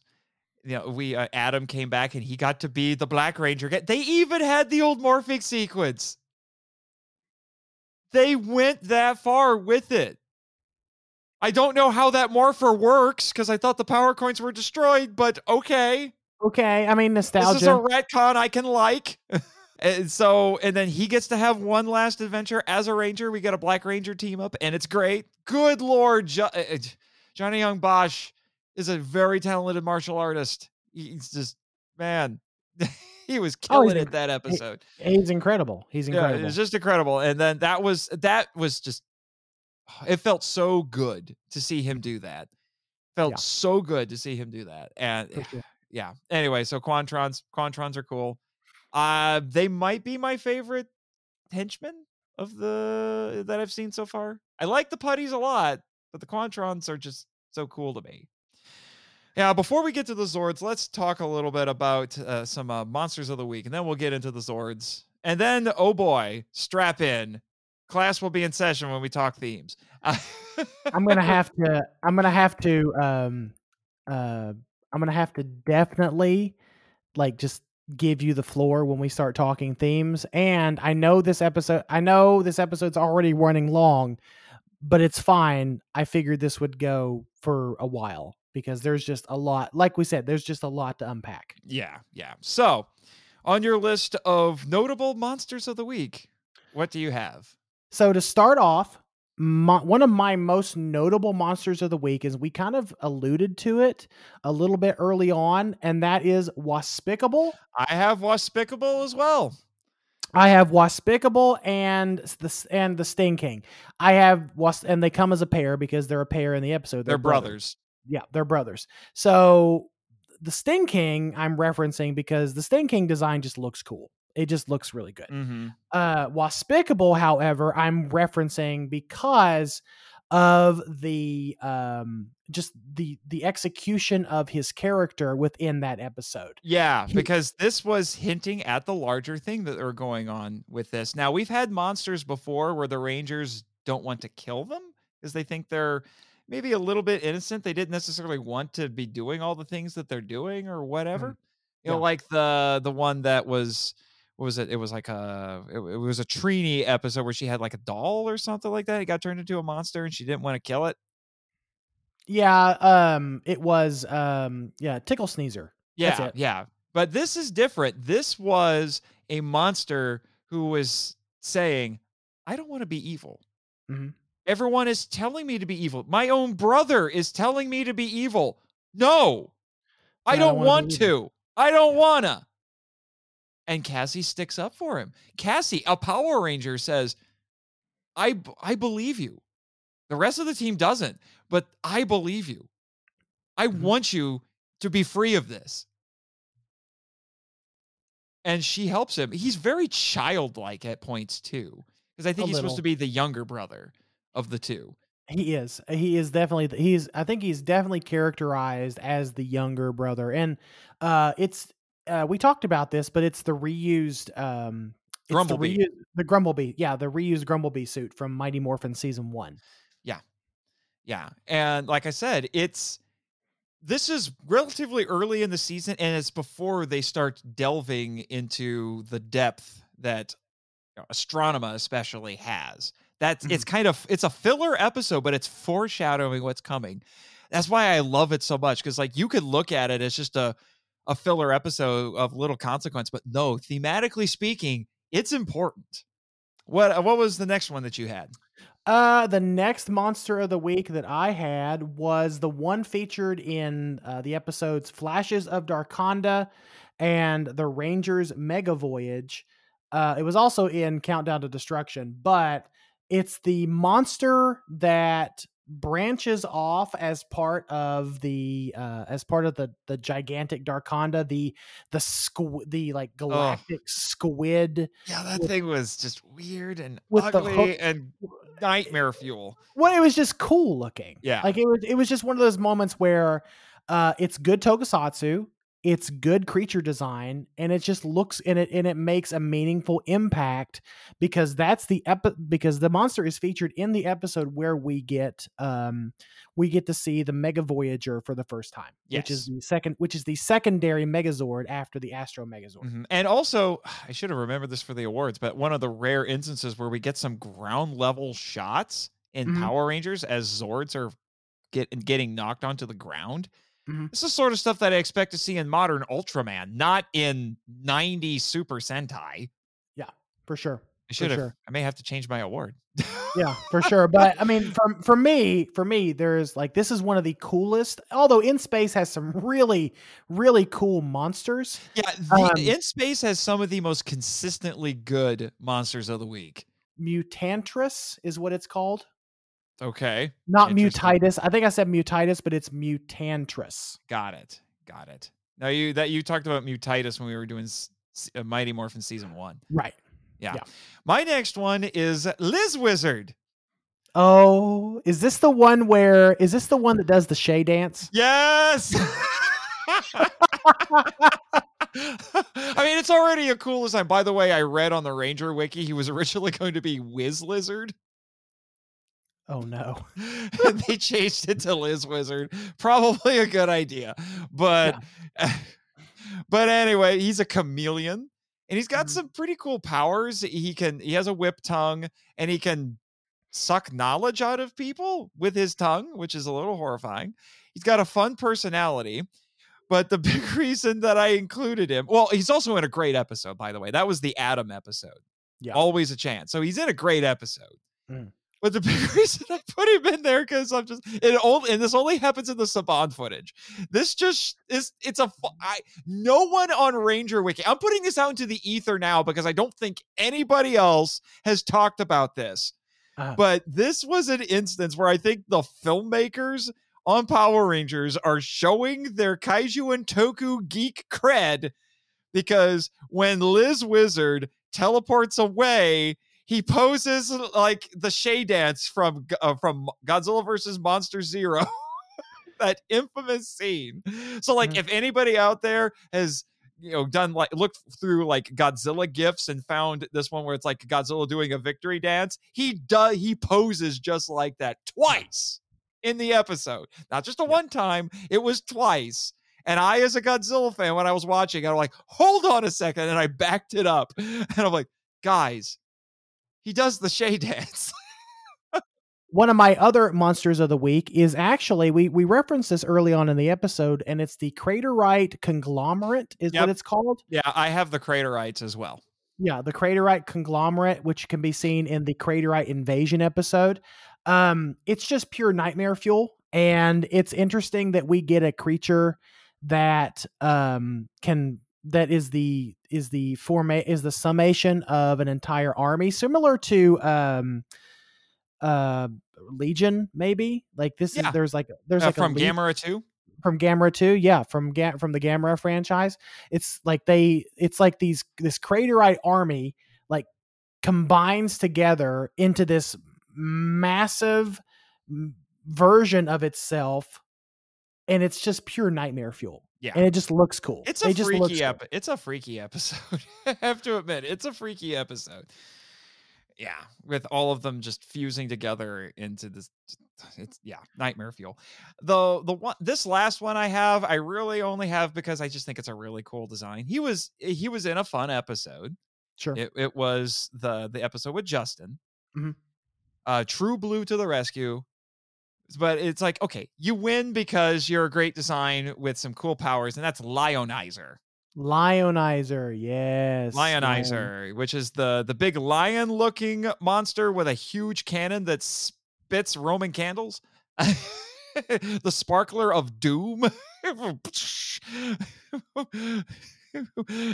Poor Ashley and Carlos took uh, a face full of that cannon at one point in the episode. There isn't a lot of Sentai footage of him in that episode. It's mostly Saban footage with the, with, with the costume. Yeah, because the episode because the episode that Lionizer shows up in the Sentai is completely different than what we got Yeah, in I figured in- as much. Yeah, I that's figured why- as much. that's why we got that's why we got that instead of um uh instead of actual like uh Sentai footage. Yeah, yeah. Now I have one more on my list, but we're gonna need extra time to talk about them. We have to talk because oh my gosh. Here, I will introduce them with their own introductions. Okay. We're the Psycho Rangers. We're faster than you, smarter than you, stronger than you, but we're evil. Oh my gosh. I think that if you if there if if you are wanting to create an evil team of rangers, the psychos are your blueprint to look at. Yeah, one of and one of my fandom goals in life is to get all of the in space uh, Lightning Collection figures, get all of the Psycho Ranger figures, get an uh, get an uh, on the and then get the Astronema and Ecliptor set and just make an epic diorama with all of them fighting each other. but because the psychos are great. Now again like i said they're they're very straightforward villains but they're really cool and the fact that they're in they're just they are insanely to the point works to their favor mm-hmm. because it's like having a team of captain ahabs. They are single-mindedly focused on killing the rangers but not only killing the rangers killing their counterpart in color. Mm-hmm. Yeah. They, it- it's a single-minded obsession Yeah. and they are were created by astronema to drain Dark Specter so she keeps sabotaging their efforts to kill the Rangers to make them fight longer and more often because Mm. she's trying to drain Dark Specter's power. The fun thing about the the psychos is their characterization is exactly the same in Power Rangers as it is in the Sentai. Because they were created, they were created to drain that Sentai's version Mhm. of Dark Specter's power. Yeah, I saw I I saw that episode. And they they're not just Rangers, they have monster forms. Yeah, so they, can get to be monsters and Rangers. So it's similar to it's similar to what we saw with Scorpina, where she had her she had her human form, but when she grew to a monstrous size, she became an actual scorpion creature. Mm-hmm. Mm-hmm. Mm-hmm. Mm-hmm. And like I said, they are single-mindedly focused on that. Al- Almost like they're just kind of programmed to do it. They fight amongst themselves because they're competing with one another. Oh yeah, it's a it's a team of egos. Yeah, it's a team of egos. They don't like to cooperate with each other. Even when they try to say, like, hey, you shouldn't be doing that. You know, like the like uh, Psycho Red is the probably the most obsessive out of all of them. There's a whole episode that uh, draws that out because Psycho Black's like, "No, stop it, man, stop it. And he's like, no, kill the Red Ranger now. Just- he will have his head, you know? And it's just one of those things like, what are you going to do when you kill the Rangers? What, what purpose in life are you going to have after that? You know, this is one of those things you kind of have to ask yourself because that's how single minded they are. I think one of the more I think one of the most interesting episodes um is I think it's called if I'm not mis- it's something blue in the title where essentially this is the blue psycho trying to hunt down TJ and this is like a really like great standout TJ episode for in space um and this is the episode Nathan where we see the silver psycho show up Yes, because that was when because TJ figures out, I was like, it comes up with the brilliant idea. I was like, okay, they're always going after the their counterpart color. Let's Mhm. mix it up sure because they because early on in their first appearance, they uh, they put their hands on the Rangers and basically drain their knowledge, so they know all their moves and what they're going to do. They can anticipate everything that they do. So they're TJ says, essentially um they're essentially in a in a in a in a looser way maybe linked to the rangers Yeah. So he, TJ says, let's mix it up. Fight different colors. They won't be able to anticipate nearly as well. So they try that, doesn't go very well. Poor TJ nearly gets killed. And one of the, that's some of the most severe damage he suffers. T- take- yeah tj's ass gets handed to him I'll Oh, good lord! And he, I'm surprised he didn't lose an arm with that axe.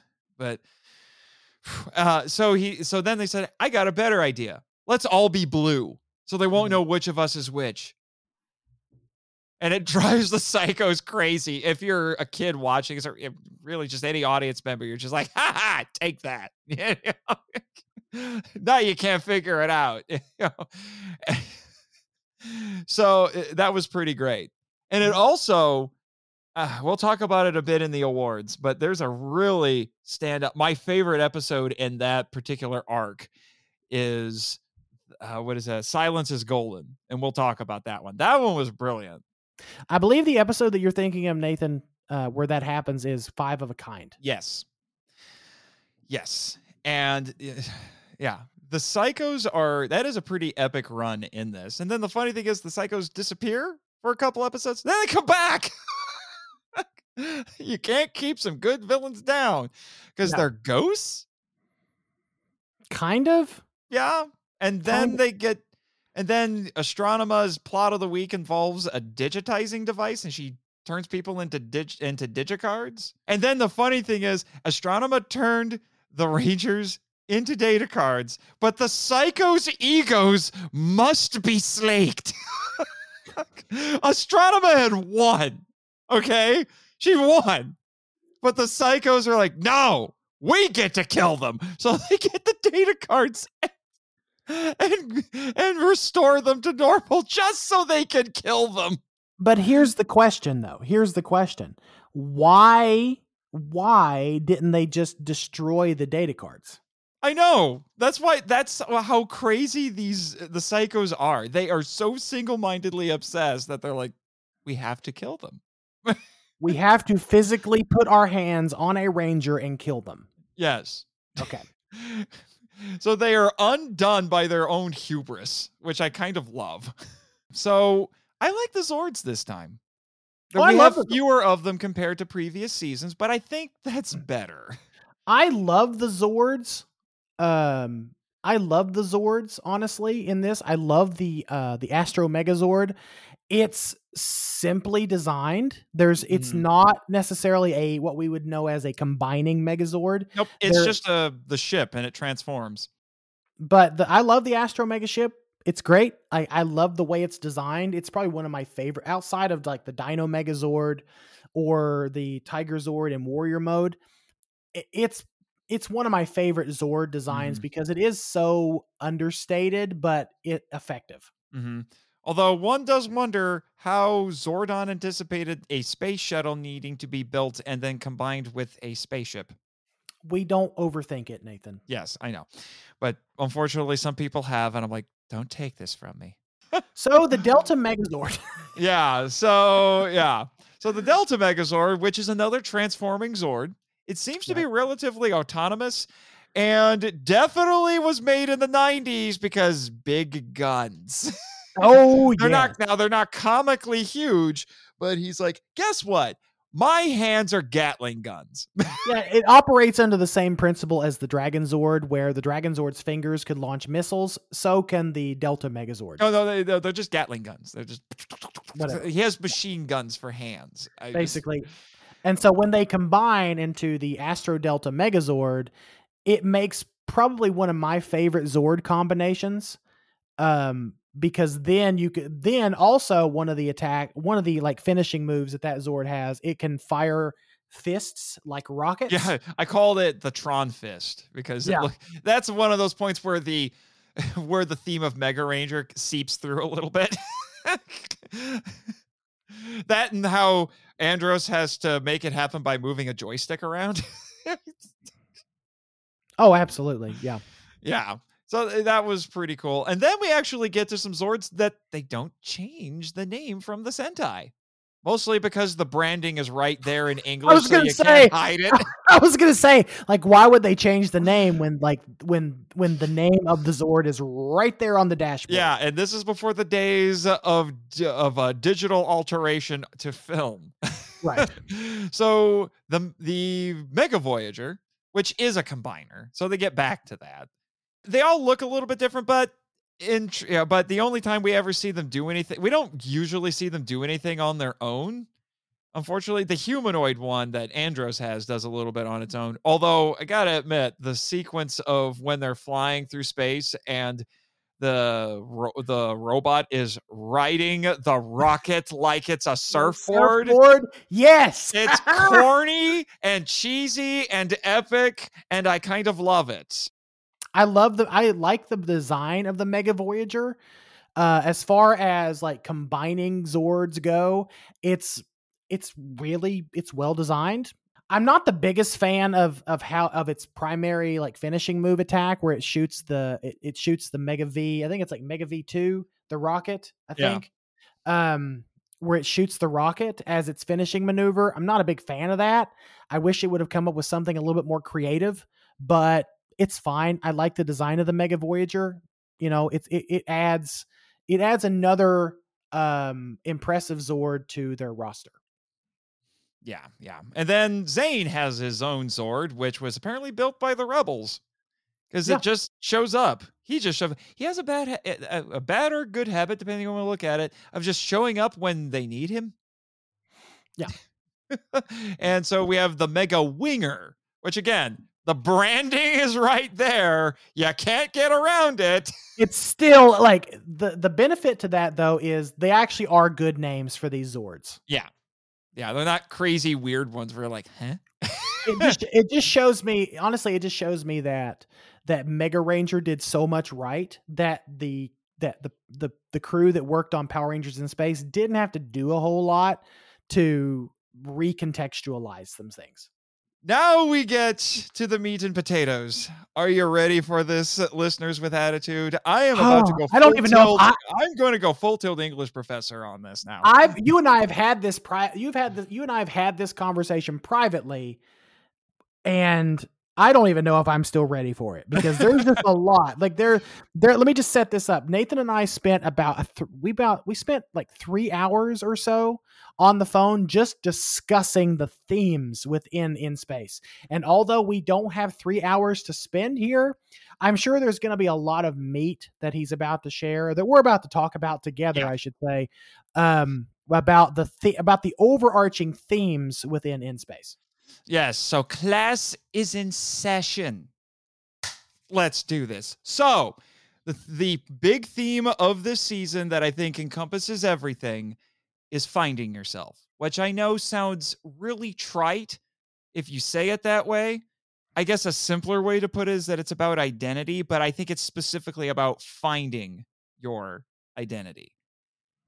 And the more I think about this season and the more I see even some of the sillier, campier things that show up in this, it all plays into that.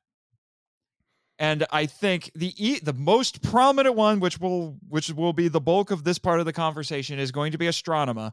Mhm. But even the other arcs going on for other characters, Sure. you see it in there. First off, the Rangers. This is the first season where the Rangers don't have a mentor. They are on their own. The closest thing they have to a mentor is Andros. And Mhm. Andros is just a more advanced student. It's like you're a sophomore and he's a senior. He's just a little bit farther ahead. Right. That's it. He even says, You're planetary rangers. What do you know about space? The, you know, uh, because he has experience being out in outer space, going to other planets. They don't. And so he kind of holds that against them a little bit at first, but then he learns to open up. So they're striking out on their own. They're trying to find their mentor, but they're on their own. And that can be a difficult thing for a lot of people because suddenly it's like, okay, you've learned all this. Now you have to go, you don't have a safety net anymore. Mm-hmm. Zordon is not going to magically save you. Right. You better hope that you're doing the right thing. So there, so you have that. And then if all the individual characters, a lot of their spotlight episodes play into that. We talked about Waspicable, who didn't want to be evil, and Cassie was advocating for him. Mhm. So she deals with that. We have an episode where TJ loses his memory and he has to get it back because he doesn't even remember who he is. So he has to reclaim his identity after he loses it. So that's literally playing into the theme that we're talking about. Yeah, exactly. And uh, Carlos is, you know, uh, shouldering some adult responsibilities, w- working with that little girl. So he's kind of growing up a little bit. The episode where he meets Adam and he says, I can't be a Power Ranger anymore. I hurt one of my teammates. I shouldn't be a Ranger. And Adam tells him through making him do all of the exercising and the training that, you know, the running three miles around the lake and things like that. It's to get it in his head. No, you're still good enough to be a Ranger. It's it kind of implicitly goes back to when Adam chose him as his replacement. We didn't talk about that in the uh, in the Turbo episode where they went around and chose their replacements. Mhm. I don't know, in rather conspicuous fashion, I might add, but whatever. It's Turbo. but you know, so it's almost like I like to think of it as Adam is reminding him, I chose you for a reason. You need to remember that. So he's reinforcing what he already knows. And Carlos, by the end of the episode, he learns to outwit uh, Lizwizard and he doesn't fall for the same trick again. Yeah, I, I think, and this is a sidebar because we didn't talk about it a whole lot. I really think that Carlos is one of the most understated members of this Ranger team. Like, there's a lot that he brings to the table.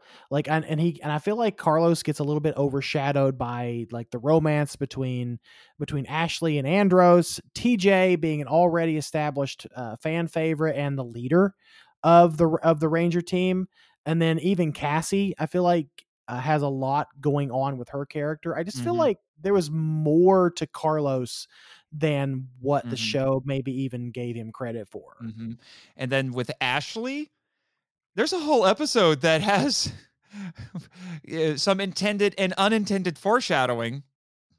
Plug for next episode. It's called like what was it? The Invasion of the Ranger Snatcher or something like or something Yeah, like it that. like- it's a yeah, play there's a- off of yeah. Invasion of the Body Snatchers. Right. Yeah. because there's a I a think of- body switching monster and Astronema tells the monster to switch her and Ashley. Mhm. So Astronema's running around being a ranger, and there's she even has a line at the end of the episode where about how she didn't like being a ranger or something like that. Mhm. So yeah, she so they switch them. So Astronema looks like Ashley. So Tracy Lynn Cruz is playing Astronema, and then Melody Perkins is playing Ashley. But everyone thinks that you know, when it's Ashley, that's actually Astronema. So she has to reclaim her identity while mm-hmm. Astronema is stealing an identity, an identity that she ends up embracing to a certain extent later because they the Rangers make her a quote unquote honorary Power Ranger, and then in a bit of unintended foreshadowing, spoiler warning, she becomes a Power Ranger next season. She's the only villain who's ever done that. I just think that's interesting too. And this is something I think I texted you about this. Like she's technically there she's called the Purple Ranger. Um There was an her, unused idea where they were going to make her a purple Power Ranger. yeah, they like her her suit and her uniform that they give her is Mhm. purple. Uh-huh. Has purple accents. But the the communicator that they give her clearly looks pink. yeah. Yeah. So there's there's a lot of interesting stuff there that you can unpack. So all the Rangers in some form or another are dealing with this whole idea of finding identity to a certain extent. But then, uh, and then you have a, a, a really cheesy episode that seems straight out of like Mighty Morphin, like the early days of Mighty Morphin, the Great Evilizer. Oh, that's about flip, basically zapping people and flipping a dip switch to change their alignment. Yeah. and then they pl- so that plays upon the idea as well. Uh, the psychos are in a in a way stealing the identities of the rangers because they take all their knowledge they take their knowledge so they're like we know you better than you know yourselves and we're better than you. We're better than you. And but at the same time the psychos are other than their the the different accents on their colors they're completely uniform. They have they're hollow. They have no identity outside of their obsessions. Oh Yeah. boy, that's um, whoo, this, oh boy, that is. You and I, you and I have had these conversations about just fandom in general. Yeah, but outside of the outside of their Captain Ahab obsessions, they are hollow. They have nothing. Whew, Uh, you know, that's and a lot. and they're facsimiles, they're facades Uh-huh. of the Rangers. Oh, uh, the fact that the Rangers have to either swap which psycho they fight or make them all make themselves all blue to hide their identity, to mask their identity, to mess with the psychos. That plays into it as well. Oh, uh, there, there's also a point where Psycho Red is just says, "I'm tired of listening to Astronema. I'm gonna do what I want, and what I want is to kill the the Red Ranger at all costs." Uh, because she's manipulating them the whole time, the whole time. They're tools to her. That's all they are, tools that she can just string along and, if necessary, discard. I mean, even the fact that at one point they were going to reveal the Phantom Ranger's identity. That plays into it too. The Phantom Ranger, unfortunately, doesn't get his identity revealed. It was because we've already talked about a lot of the stuff that was in the finale for this, which was intended to be the series finale, not only for the show, but the whole franchise. Mhm. But due to budget constraints, it got cut from three parts to two parts. And I do feel like it suffers a little bit. I love that finale, but good grief, especially in part one, does it move fast? Yeah, apart like you and I've had this conversation before that the, it does feel like they're trying to cram so much into that two parter that it would have benefited. It would have definitely benefited from being extended out three and parts. one of the things that, that I think they filmed but ended up cutting was they revealed the the Phantom Ranger's identity. And I think I think we talked about a little bit about how in the Boom Studios comics they just explain it by saying, "Oh yeah, he's an avatar of the Morphin Grid," yeah, which just feels a little underwhelming. I'm they just looking- feel that just feels cheap. I feel like. Yeah, but here's what they were playing with in the show. I've got the Ranger wiki up here. Fans have had theories about who the Phantom Ranger is, ranging from uh, ranging from him being the son of Zordon to him being Justin's father. it's just crazy ideas. Now, Shuki Levi, I hope I said that name right. He's one of the producers on the show. His original pitch for the character was that he was an embodiment of the spirits of fallen Power Rangers from the past and called him a quote unquote ghost robot. That I like that idea. And that has been confirmed by Jackie Marchand and Tony Oliver. That is a that is I wish we would have got that. That's what I wanted for the that's what I wanted for the Phantom Ranger because like I just feel like they were building and building and building towards something with that character, but it never necessarily well, paid. Off. Well, here's another one for you. According to Judd Lynn, they had another one in mind that they toyed with. Mm-hmm. They were gonna make uh they were gonna make him Billy. Oh, that I don't think I'd read that one. Yeah, I'm looking at it right now. They were gonna make him Billy and say that quote unquote his man-made phantom powers were limited which is why mm. he isn't on the show very much. And Billy created Ecliptor as a failed robot ranger experiment. Interesting. And okay. to quote, oh, to quote, in order to connect that mistake, he created the Phantom Ranger powers. When we're talking about playing into identity. So, the mis- most mysterious character in the franchise so far, they would have explained him finally. Mm-hmm. And I think that would have been a really good like part two. I think that would have been a good part two to the to the uh uh to the finale. Yeah. I honestly I I really love the idea of him being this, you know, the the spirits of fallen rangers. I just really like that idea. Plus, I mean, I would have even accepted. Honestly, I would have even accepted Son of Zordon because Zordon was not always that floating head in a tube. But the big one, we have to. Well, it's two of them but one in particular is Astronema and to a lesser extent Ecliptor. The Astronema's entire shtick is she is trying to figure herself out. Yeah. We find out she was kidnapped as a child. And then we get into, I think I mentioned it earlier in this very long conversation with the whole nature versus nurture. In fact, I'm just going to I'm just going to share it with you. It's kind of a thematic. It's I'm previewing my award. I don't care because this is important. This is important.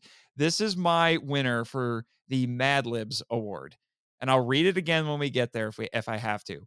But it's from Ecliptor and I feel like this is a thematic statement right here for this season because Astronema is having one of those moments where she is experiencing a bunch of doubt with everything that's been happening, you know, mm-hmm. cru- you know, crushing on Zane, finding out about Andros, all of this stuff. And he, he she doesn't know what to do and then he tries to give her some fatherly advice and he says, quote, "Although we are both evil, we are very different, Astronema. I am evil, built that way, every cubic centimeter. But you, you were born, not built, born to be good. It was only after years under my supervision that you rose to become evil. This identity that she has as Astronema was forced on her. It's not her. She was made to be that way. It goes completely against her nature. She's mm-hmm. they made they took that little girl and made her into someone else. Now she's embraced that, but as soon as those cracks start getting poked mm-hmm. in that identity, she doesn't know what to do with herself because she, all her life, she's been told to be a certain way. She was groomed to be the princess of darkness, the princess of evil, eventually the queen of evil. She was groomed to be that way but it's not really her. And you can see that visually. And I don't know if the filmmakers intended it to be this way. And a lot of eh, there were some people who have talked about Astronema and talked about this show, and they don't bring it up. But then I read an article that pointed this out, and I said, that is brilliant. And that is all of Astronema's wild hair, those are wigs. But good grief, how many of those does she have? Like she changes them every three episodes. It Well, feels she needs, like. she needs them. She needs them because she's trying to find herself. Yeah, but th- the reason she's changing it all the time is because she's trying to figure herself out. It's a visual representation hmm. of her search for identity. Yeah. That's why she's always changing it. And that's what a lot of people will do that when they're trying to figure themselves out. They'll just do something nuts like change their haircut, dye their hair, bleach it, or whatever, because they need something new. So she's constantly changing because she's trying to figure herself out. Yeah, it's You it's know- taking it's taking control. It is it's it's a way of her taking or it's this is this is for anyone actually going through this type of crisis. Um but it's it's a way to take control of a situation you have real have no real control of. Yeah. And what I think is interesting and uh, the way Ecliptor puts it, because that confirms he's a robot. He says, I was built to be this way. I was made to be this way. You were born. You're a person. You're biological. This was, you were not made to be this way. I was made this way. But then they try to force her to be that way. She, like I said, she was groomed from an early age. Because when we see her in the flashbacks, she's just an innocent little girl and then she's made to be this way. And then, like I said, they start poking the cracks in there, and she doesn't know what to do with herself. She's confused. It starts when she's in love with Zane, and then when she finds out about her brother, when she finds out about Andros, she's complete. And it's not an instant turn. It takes multiple episodes of her wrestling with this. It's not immediate, and there is tension that is as thick as cake throughout the whole thing. While because Andros decides to take a risk and trust her, brings her on the ship, and the rest of the Rangers are like, What the frick are you doing, man? She tried to murder us yesterday, and you're bringing her on the ship? Well, she knows where Zordon is. You really think we can trust her? And then the the scene that always gets to me is and it's so understated. This it doesn't feel like it belongs in Power Rangers. When they chain her up in engineering for the ship, and then Andros goes there, just says, Well, here's some food for you. I don't know what you like though. You know, because they they haven't seen each other in years. He's finally found his sister, and she's she doesn't even know what she likes, you know? He doesn't know. And they just have this little conversation where she's like, What were our parents like?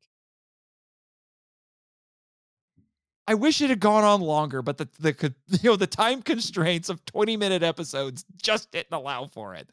Yeah. Ah, but it so and then she she puts on she puts on the persona you know, uh, when she's addressing all the villains. She's like, "I've captured the Power Rangers," and she convinces them. And then we get down there, and we think that she's betrayed the Rangers because they get accosted while they're going around. And it turns out that Zordon, that really wasn't Zordon. That was all a deception. And then at first you think she's just trying to save her hide at this point and say, Oh, yeah, I brought the Rangers to you. So we think that she's betrayed them.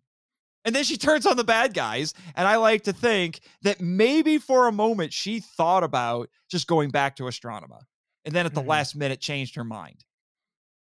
And then helped the Rangers. And that's when Ecliptor you know, uh, helps them out so they can escape. And then after all of this stuff, we get to an episode where she completely sheds the Astronema persona and she becomes Karone again. Mhm.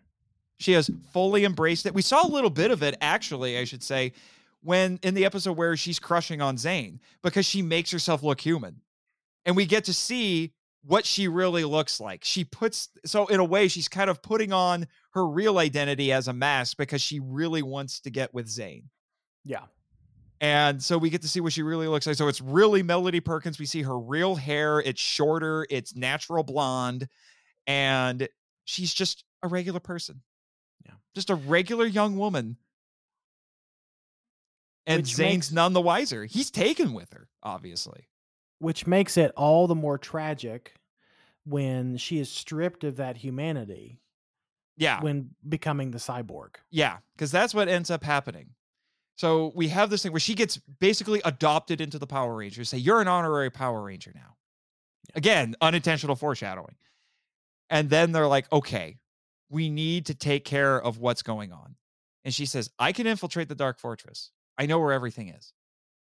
And Andros is then going into full tilt Big Brother mode, and he's like, I don't want to lose you again. Funny thing is, is he does. He anticipated. He knew it, he knew it was going to happen, and it happened. His worst fear happened. He loses his sister again, and it's she disguises herself. She puts on a red wig, which we hadn't seen before, and then she gets captured. We don't know what happened. We had seen that Darkonda and Dark Specter were talking, and Darkonda says basically says, "I'm tired of all of these wavering loyalties.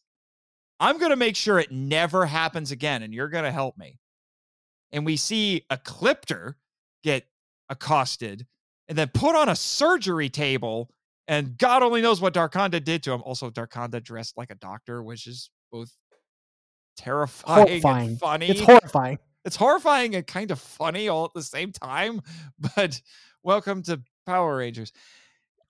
And then next time we see him, he's got he's got different parts on him, and he's completely loyal to Dark Specter. Like any growth that we saw in him was taken away. But then it's even worse because we have this slow reveal when Zhane and Andros are running through the dark uh, the dark fortress disguised as Quantron. So I'm like, how does that work? But anyway, you just go with it. It's very Star Wars.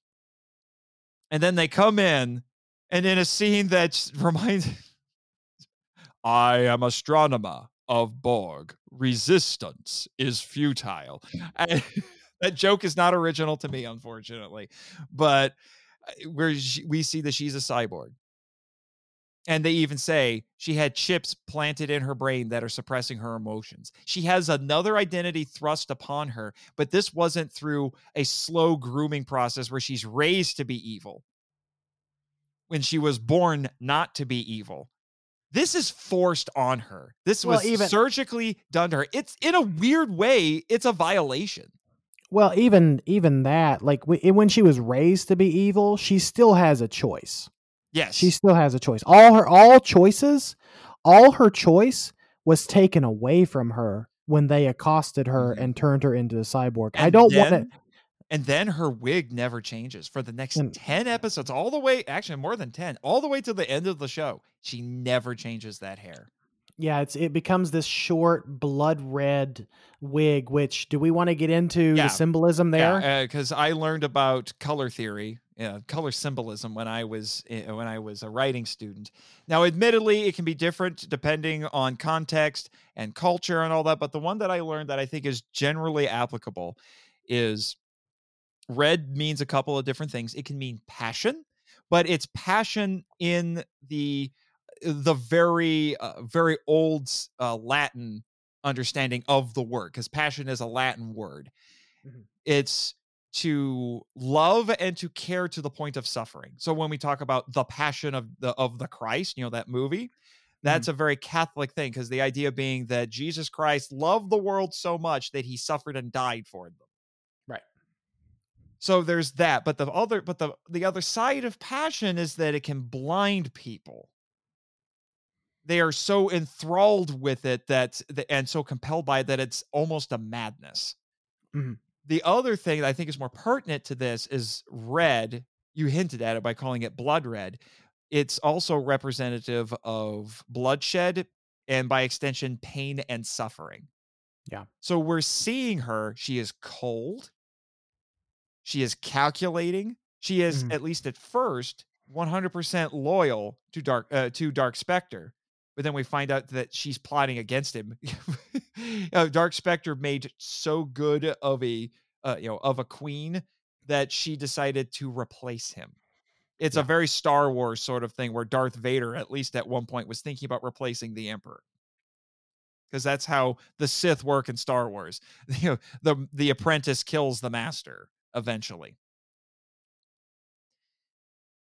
But we're also told that the real Karone is in there, but it's buried under all of this. So we have this new, even colder persona. She even looks paler. I think they put makeup on her to make her look paler. So it's almost like she's dead. I mean, I I I don't I don't know. I feel like I feel like this is a lot more than what casual Ranger fans bargain for for a Power Rangers podcast. they should have expected it going in though. This is Yeah. me we're talking about here. Uh, true, true, but you know, it's there's just like I said, there's just a lot to unpack. Yeah, and I yeah. I think that I think that the Astronema character, like when you start to really dissect her as a character and seeing her evolve and change over time, it's just really well written. It's just a really it well is. written. And I just I can't imagine what the kids watching this the first time when they got to that point and all of that development for her is just stolen.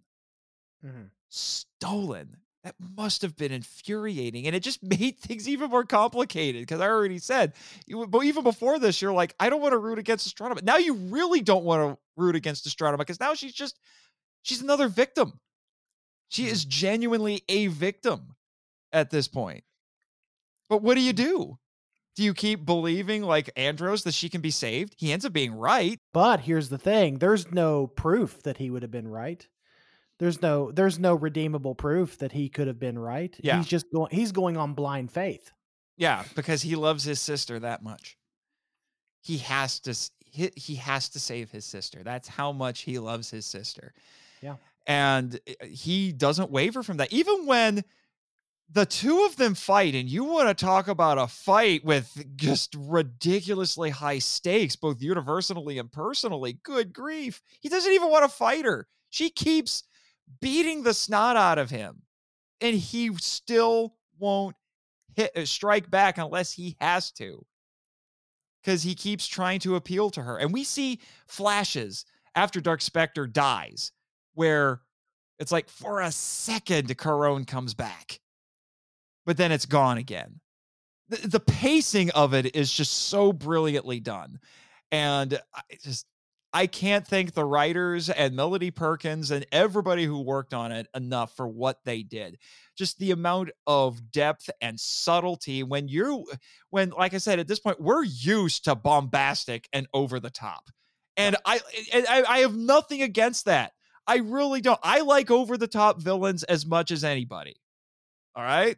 You're talking to somebody who thinks that the best part of the 1994 street fighter movie is Raul Julia as M. Bison because he is gloriously, gloriously ridiculous. Okay. But when I'm given something like this, I relish it even more because it just makes the writer and the literary nut in me incredibly happy. And this isn't a children's show. This is a ridiculous amount of nuance for a children's superhero show. Yeah. You don't expect it. And honestly, there have been there's been at least one time from what I have seen of the franchise after this where they get close, but they don't quite get there. And I I think they'll get close again in a later season that I haven't seen yet. But at this point, as far as I care, Astronema has no equal. She is everything that you want in a good character. And then the fact that she also just happens to be a you know a, a wonder played by a wonderful actress and a beautiful woman, that's just icing on the cake. So you and I I knew you and I would have a lot to talk about. There's a lot to unpack with this, but I think that you and I are both in agreement that Power Rangers in Space is more than just another Power Rangers show. It is more than just a kid show. Mm-hmm. It is something to be it is something that can be appreciated from a lot of different uh, perspectives and a lot of different angles. And hopefully, we have shown that to the listener uh, with this episode. So, if you've not watched Power Rangers in Space in a while, go back and watch it after listening to this, and hopefully, you'll pick up on some stuff. Yeah, trust me. You might even see some things that we didn't see the first time. Write in and tell us. I'd love to hear it. Yeah, absolutely, Abs- absolutely. But Nathan, we actually uh, need to get into our awards segment of the show. And if you're and if you're new to the show, we like to give awards to celebrate moments in the in a particular season, uh, just to have some fun and bring in some lightheartedness. So, Mhm. and you our- totally stole it from Henshin Men my other show. I made it better.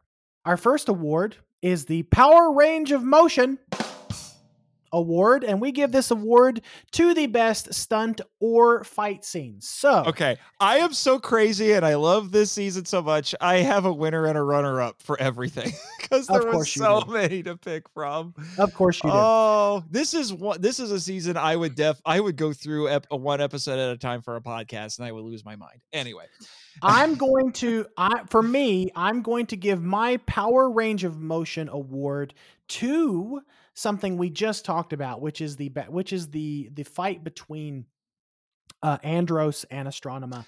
There was just a lot there. There was a lot there to unpack, and there was just a lot of drama built up around that particular scene.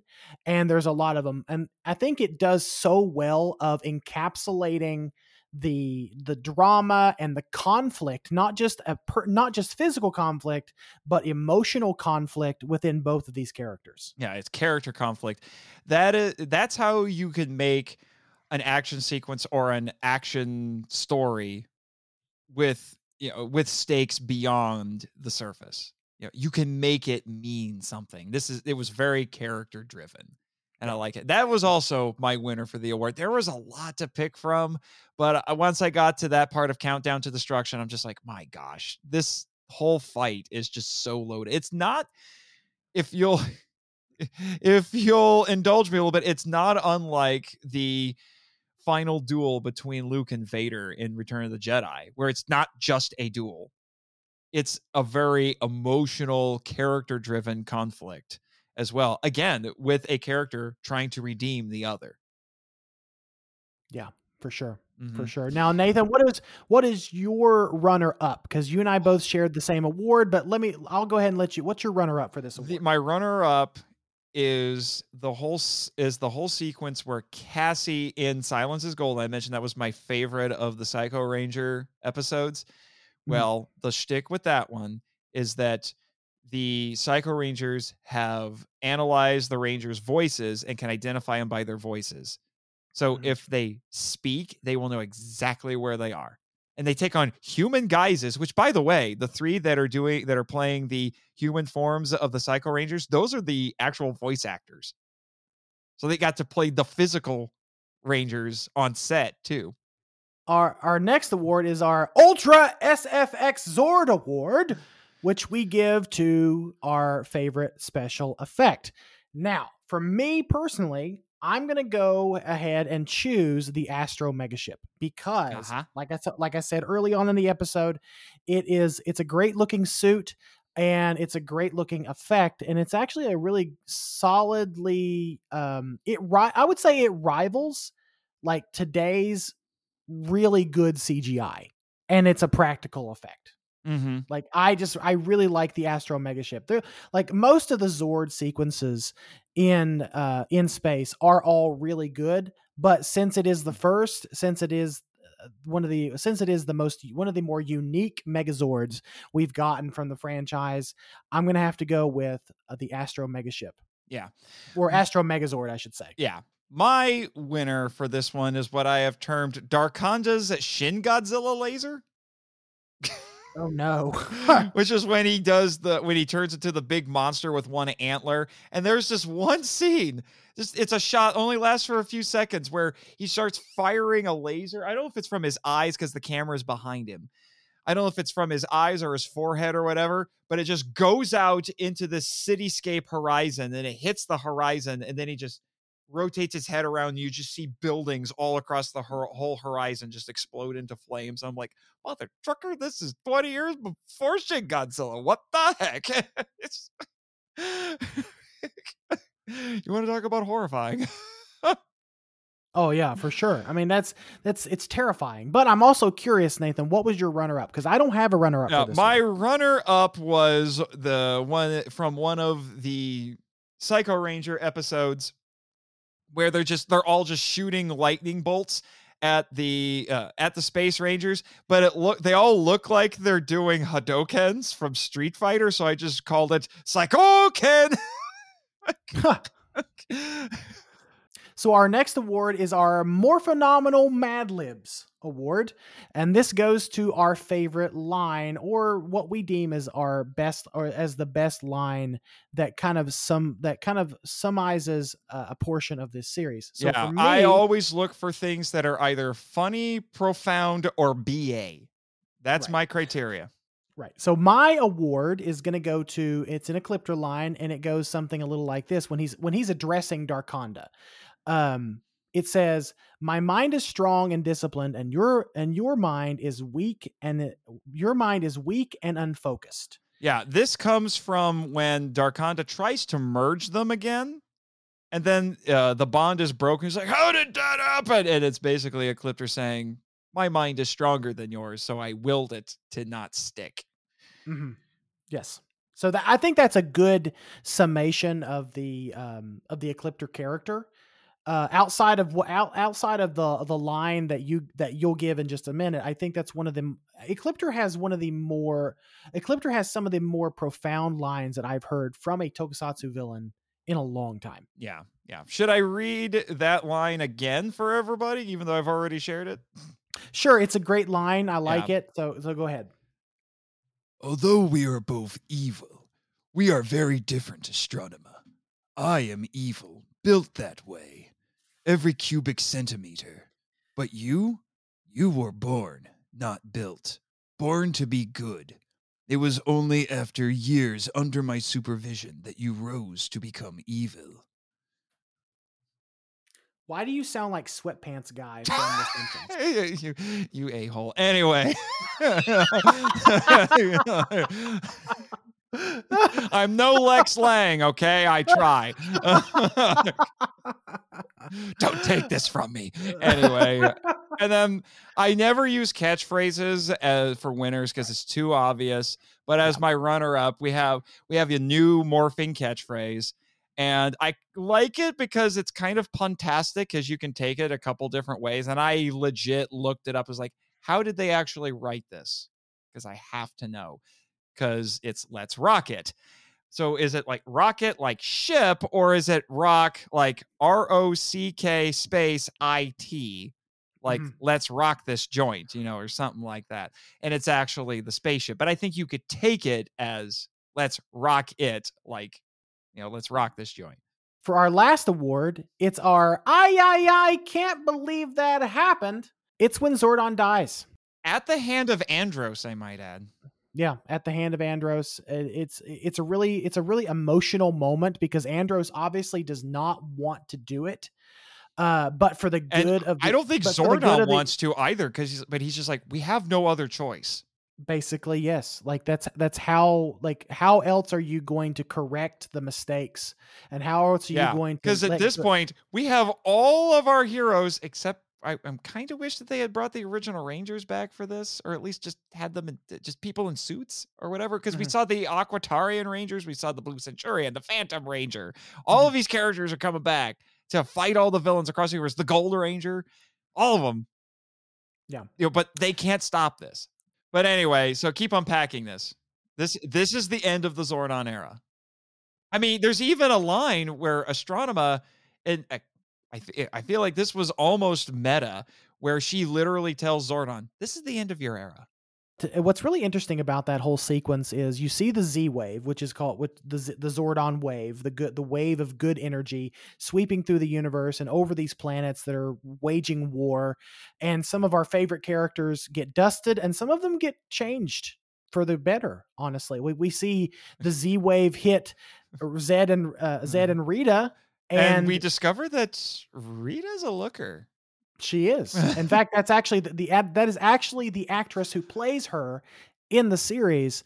Um, but they change into into humans. Zedd changes into this preppy middle-aged man, and his first line to Rita after he's changed is "Shall we dance?" Um, Going back to that surreal wedding.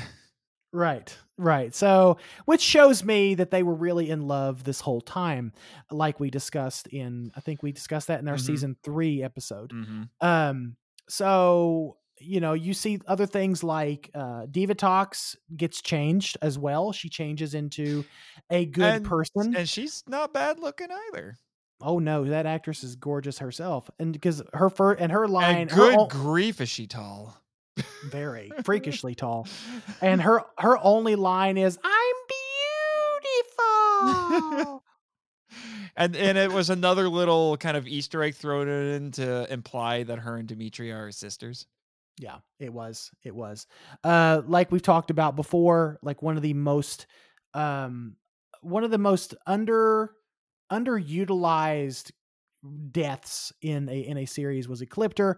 He deserves so much. I really wish that they would have done so much more with his character during that Well, portion. I might try doing something in my own little way about that. You and I have had talks about that.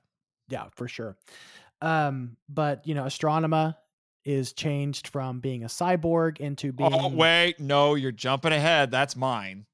Oh, am, am I jumping ahead? You're Oops, jumping sorry. ahead unless you want to give your runner up. I'm going to give my runner. Okay, so I'll stop. I'll stop here and I'll give my runner up. My runner up is actually something we alluded to early on in the episode where uh let me where Astronema has come to Earth.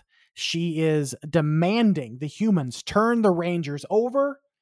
And we've already talked about it. Bulk and Skull lead Mhm. the resistance essentially. I am Power Rangers.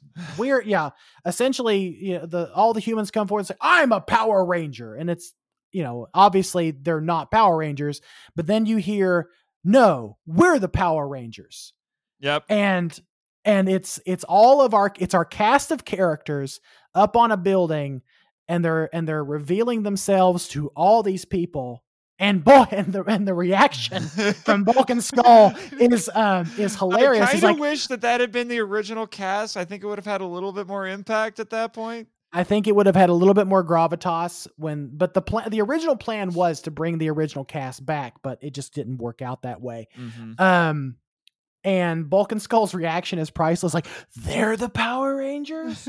Like, come on, finally guys. Figured it out. Come on, guys, really? Okay, Yeah. but that was such an iconic moment for the franchise because the whole like we're not supposed to reveal our secret identities or else we'll lose our powers. But then they reveal their secret identities and they morph. So Yep. okay, you know it is what it is. But it's it's a really im- it's a really important moment. Uh, okay, here I'll no prize it. If they revealed the identities, they would lose the powers because Zordon would just take them away. Not because Okay. it's magically tied to keeping a secret identity. So it's like, oh, did you tell your brother? Poof, you're not a ranger anymore. Just by, you know, that's just how the rules work now. It's just like Zordon be like, nope, broke the rules. No more. That's my theory anyway. So here's mine. Oh boy. Countdown to Destruction doesn't make a lot of big missteps in terms of storytelling, other than the fact that they had to cram more into it. I guess it's just one of those things where it's just like it makes emotional sense, but it doesn't make any other kind of sense. Magic Tears Ha! with no setup whatsoever. So Andros lands the Dark Fortress and he walks out carrying the dead body of his sister, lays her down, he cries on her, and she magically becomes Karone. WTH is this? Nathan, it's there to pay off the story and you know give some emotional. I don't know. Cre- I, I guess some Release. um, release. There catharsis there. Con- yeah, there we go. Some uh, an emotional catharsis to the yeah. audience. At least it's her brother's love that does it. So that was a little goofy, to say the uh, uh, honestly. Takes me out of it a little bit. Like really. It- In fact, you can actually hear me react to it live because I did a two-part watch-along episode with my friend Chris. oh, I forgot about this. Yeah. Yeah, on the Film Vault and on his show, One Cross Radio. We did part one on his show. And then we did part two on mine. And you could hear me be like, really? really? I like to think that your opinion, I, I like to think that your thoughts and feelings towards In Space have evolved even since that episode. Yeah, yeah. But I I would be this almost won. I'm going to be honest with you. This almost won. Really, the only reason it didn't is because one, it's in the credits, so it's a blooper, but it's a blooper that went the extra mile. And at least the magic tears gives me an opportunity to pay off some of the thematic stuff that we were talking about. And the only thing I can think of was this was just the Dark Specter voice actor just going completely off script. I don't even know what the context was. There's, a, credit sequence in an episode where he just suddenly turns into a, a commercial. He's just like, Astronemos, part of a completely evil breakfast. and then they have a picture of Astronema, and it's the red-haired Astronema, and it's a, it's Melody Perkins, and then suddenly her face morphs into a cereal box illustration with a cereal box and a little bowl with cereal, and it says Astronomos, and I'm like, what the frick is this? I want it, but what is this? I bet, I bet, um, I bet the, uh, I bet the, I bet the behind the scenes, ca- I bet the the cast behind the scenes was having so much fun. I, get it, but I'm just like, what? It, it, it's it's one thing to just leave it as just like he just went off the wall. Okay, recording for Dark Specter. They went the extra mile and illustrated it. Someone took the time to illustrate it, but Haim Saban made a huge business decision by not making it real. Funko, I know you like making funny cereals now that are nerdtastic. Make me Astromenos because I will buy it. That's that would be a deep cut. Yeah, that would be a very deep cut. Um, I have been so happy, and this is a little bit of a rabbit trail, but like I have been so happy with what the what Super Seven has been doing with their Ranger Ultimates line. They have so many deep cuts within those within those boxes. Um, but that would be such a deep cut for Funko to do or Astronomo's cereal.